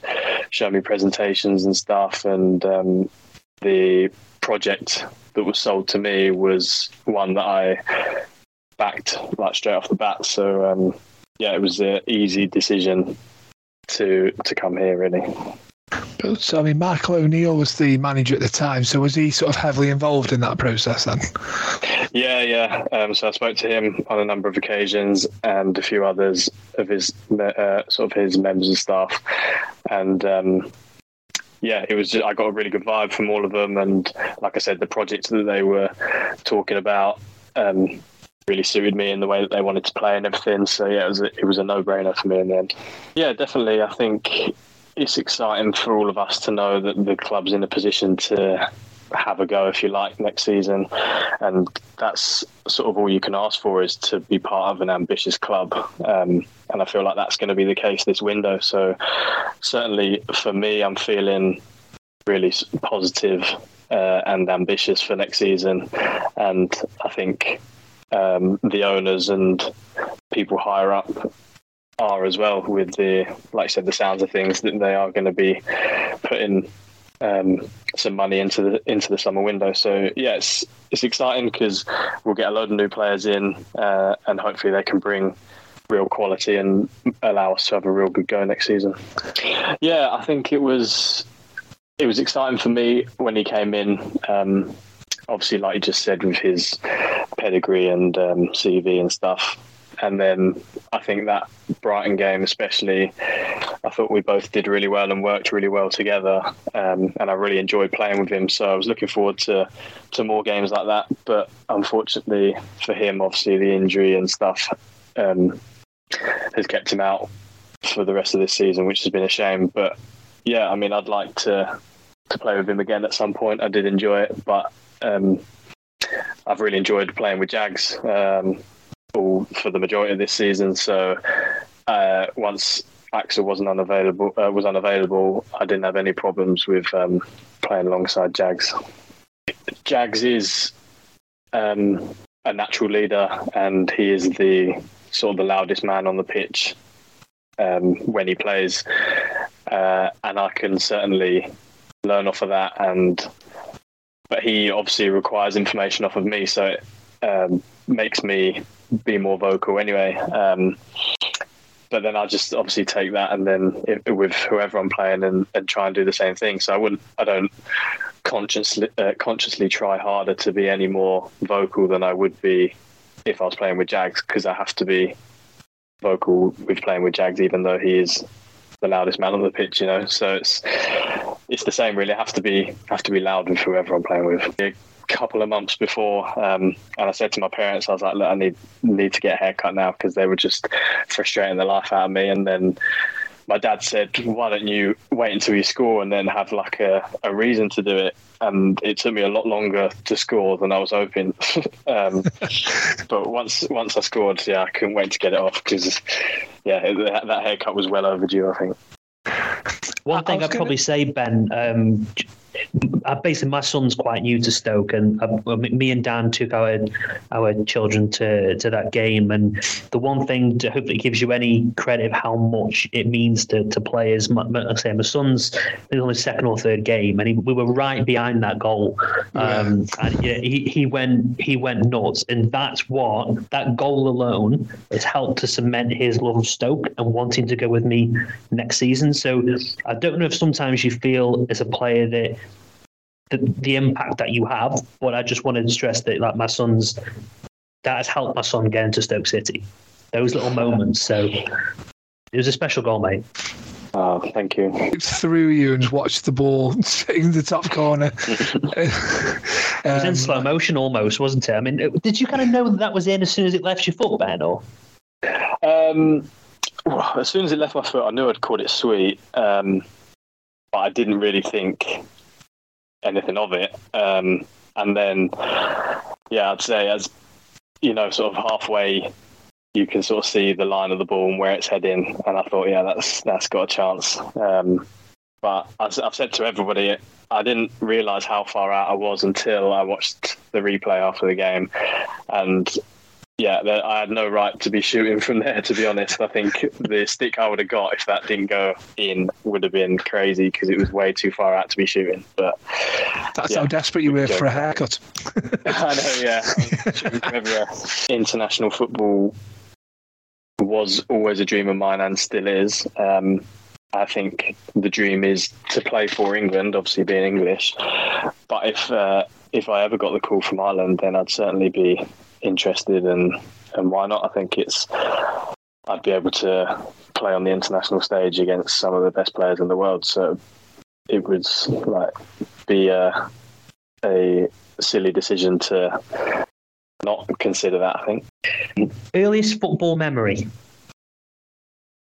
Um, going to watch my dad. There's a photo of me and my brother being mascots. My dad, when my dad used to play for St Albans, and it was freezing, and me and my brother just looked like we are absolutely frozen. But we're both tiny and in little kits. So yeah. Perfect, lovely. Um, favorite game played in? Now this can be for any club. Um, I will have to go with Coventry away this season. Just like I said earlier, it's- that first half of football was probably the best I've ever played in. Perfect. Uh, pre-match ritual or superstition? Um, I got a few. I put um, left shin pad on first, left sock on first, left uh, boot on first, and then I've got a little bag of coins that um, I've got. I've never got six. I got five off my mum, and I got one off of my girlfriend, and I lay them out in my seat in the dressing room uh, before we go out in every game. They're the only ones. Oh wow.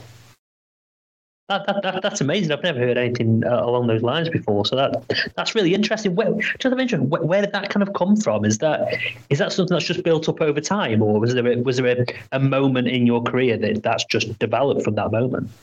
Um, no, yeah, it did. It sort of built up. I mean, it started with um, when I was younger. Um, well, I must have been, I don't know, 16, 17 maybe. My mum, um, I bought a new wallet, and my mum gave me. Um, it was when the new pound coins came out, and Oh, yeah. obviously you meant to put a new coin in the new wallet or whatever. So my mum gave me a new pound coin. So that's one of the coins because I just kept hold of that. And then she got me these. Um, she got me four more that were to do with. Uh, they were meant to be like lucky coins, so they're to do with sort of like travel and um, things like this about okay. being protected and whatnot. And then, um, so I got those a few years ago, and then obviously I showed my missus when we got together a few years back, and then she got me one that's got sort of our names or our initials on, and like a football and stuff. And so yeah, so I've been sort of collecting them over time, I guess, uh, by accident. But now I've got six that get laid out without fail before every game. That's brilliant. I love that. Um, go to cheat meal. uh, Indian. Oh, nice. Uh, favorite TV show. Um, I'm not actually massive on TV. Uh, okay. I would say, to be fair, me and the missus love Married at First Sight. really, I've never seen it. I've ne- never seen it. that. I'll give it. I'll give it a go off your recommendation. No problem. um, on the flip side, favorite film. Um, the Notebook. Oh yeah, yeah, good film. Uh, quite a very sad ending, to be honest. But um, good luck trying to keep a dry eye on that one. um, I was. We kind of might have half answered this. Do you miss your long hair? I think the answer is no. I think. No, no. It was fun while it lasted, but no. Perfect. Uh, favorite holiday destination? Um, I like. I really like going to new places and ex- sort of exploring different cultures and stuff. But I am frequently in Dubai as well as Turkey because my family and we've got a group of family friends who love Turkey and we go there pretty much every summer. So I'm there a lot. Wow, nice. Okay, no, but I think, I think Ty said uh, uh, Dubai as well from Abrali. Um, seems to be a, a very popular place. Um, this is kind of not a quick fire, but are you are you a bit of a singer, Ben? Or no, well, no, not in public anyway. so, what's your to- uh, go-to karaoke song if it was just you and a microphone? Um, well, if it was just me, I'd do anything. But for for like um, initiation songs and stuff, I've tended to do Oasis. Um, so if, coming here, for example, I did um, "Don't Look Back in Anger," um, but at Watford, I did like another Oasis song and stuff like that. So yeah, I tend to sway towards that. Perfect. Um, best player that you've ever played with? Um, probably Deulofeu at Watford. Nice. Uh, toughest striker that you've faced? Um, don't know if he counts as a striker, but I had to play against Son um, when we played Spurs for Watford in the Carabao Cup, and that was horrible just because he's so quick and left foot, right foot, and yeah, not too fun. Yeah, real, real quality player. I think Harry Kane brings the best out of him, uh, certainly. Um, I think you get you may have answered this one. In fact, you think you have. Your best performance for Stoke will be the Coventry one, I assume, or is it a different one? Um, is it me personally? Yeah, you personally, your best performance. Um, yeah, I think I don't know. I think I did okay that day. I think other people did better than I did. Um, really don't know. I, I enjoyed the Brighton game because it was a different test because of obviously the way they played and the quality they had, and I thought I did pretty well in that game. So maybe, yeah, maybe that one. We were really unlucky. I think that was that that pressing performance was next level. That was Yeah. brilliant. Um, so the best atmosphere that you played in? Um, I would have to say we uh, that Spurs game for Watford was in the Carabao Cup, but we played it at MK Dons, and it was sold out. It was like thirty thousand, but um, yeah, the noise was incredible, and it was a really good game as well. So it was, yeah, great atmosphere. Well, hopefully that'll return here next season with a bit of luck. Um, that's obviously that's what we're hoping for. Uh, no, I th- again, I think we know this one. Your favourite Stoke goal? I think it's pretty obvious. Yeah, yeah, Preston. yeah, um, favourite away ground? Um, that is a good one. Um, I quite like. Quite like Cardiff, just the way it is, and change rooms are nice and stuff. But it's never really like the atmosphere is never really that good. Um, I think I really enjoyed Sunderland, um, and obviously the performance matched it. So yeah, maybe Sunderland. I was thinking then, as an ex Swansea player, he was naming Cardiff and then he rescued it by saying, ah, the atmosphere's crap, it's all right. Nicely done. Uh, yeah, so just a handful more. So, oh, this is an interesting one. You can have one striker at Stoke in their prime. Who would you choose, Messi, Haaland, or Ronaldo? Uh, I, I'm Ronaldo because I'm a huge Ronaldo fanboy. So always Ronaldo. And who's got the worst dress sense? Now, so just Tyrese gave Blondie as the worst dress sense, if I remember rightly. Okay, well that's not too good for me because we turned up in the same trackie the other day, me and Blondie. So that says something. That so. Uh, um, I don't know. I think I wouldn't say anybody's particularly bad. I think the only one you could probably question is Dujon's choice of footwear because he will come in in literally slippers sometimes. So I think that that has to be questioned. I take it you're giving him some stick for that, I assume. Yeah, I think it's uh, yeah. A lot of the lads. Well, it doesn't go unseen anyway. Is there a fine system in place? um, not for footwear like that, but maybe there should be. yeah, we put that in the recommendations box. See if you got one, get one of them in. Things for next season. No slippers. Um, first and last player to turn up for training. Um, first, to be fair, there's a group who get in at like a pretty similar time. I reckon Frankie Fielding is probably the first in, and then I'd say last. Wait, did you say last in or last out? Uh, last out, yeah. Last or last, out. or, or last player, yeah. Or last player to turn up for training if you want. I'll let you choose. Uh, I won't rat them out. So the last one to leave training is probably Bakes, ninety nine percent of the time. Oh, perfect. Okay. Well, interestingly, Ty said Bakes controls the pre-match music, if I remember rightly. So, is that still the case? I mean, or has someone else taken over now? Um, I think it's actually Ty. I think it's there's the playlist that everybody's picked like a few songs, um, and it's on Ty. Ty's got it on his phone. I think Brownie's got it on their uh, his phone as well, and I think they do like rock paper scissors before a game to who has to put it on so that they don't have to like sacrifice their phone. right. Uh, final two. Um, if you had one final three course meal, what would that consist of? Starter, main, and dessert. Um, I actually had this discussion the other day. Um, I would have probably chicken liver pate to start, and then I would have a roast dinner. Um, probably like three different meats, like pork, chicken, and beef, or something like that. And then I would have probably some sort of cheesecake, like um, I like uh, like a Mandarin cheesecake or something like that. Okay, nice. Okay, yeah, I think cheesecake's a a, a favourite. Um, and a, a, big a big question uh, again. Um, I'm interested what you think about this. So, are you a FIFA or a Pro Evo guy?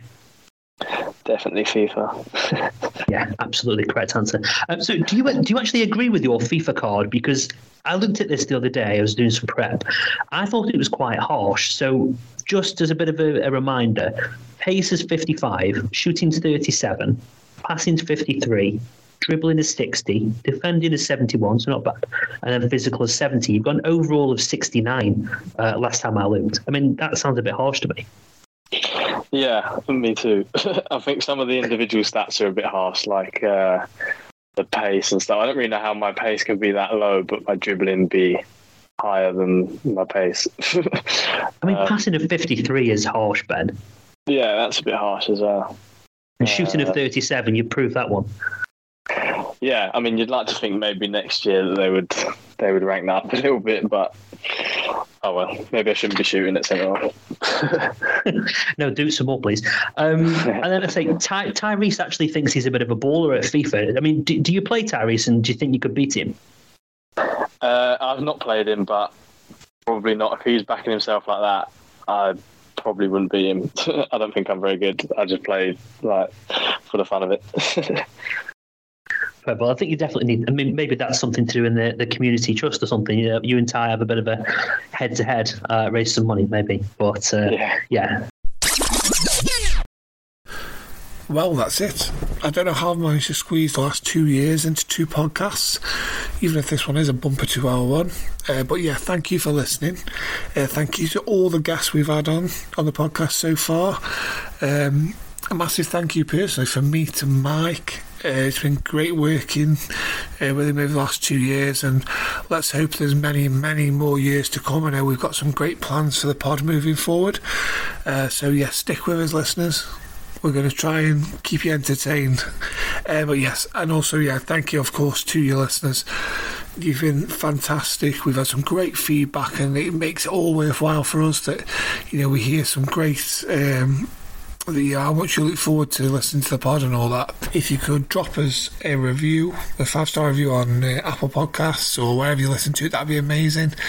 Um, and also, obviously, if you haven't joined us, we've got a Twitter page, we've got Facebook, Instagram. So if you get on any of that, if you're on any of them networks, get on and uh, start following us and uh, don't miss out on anything.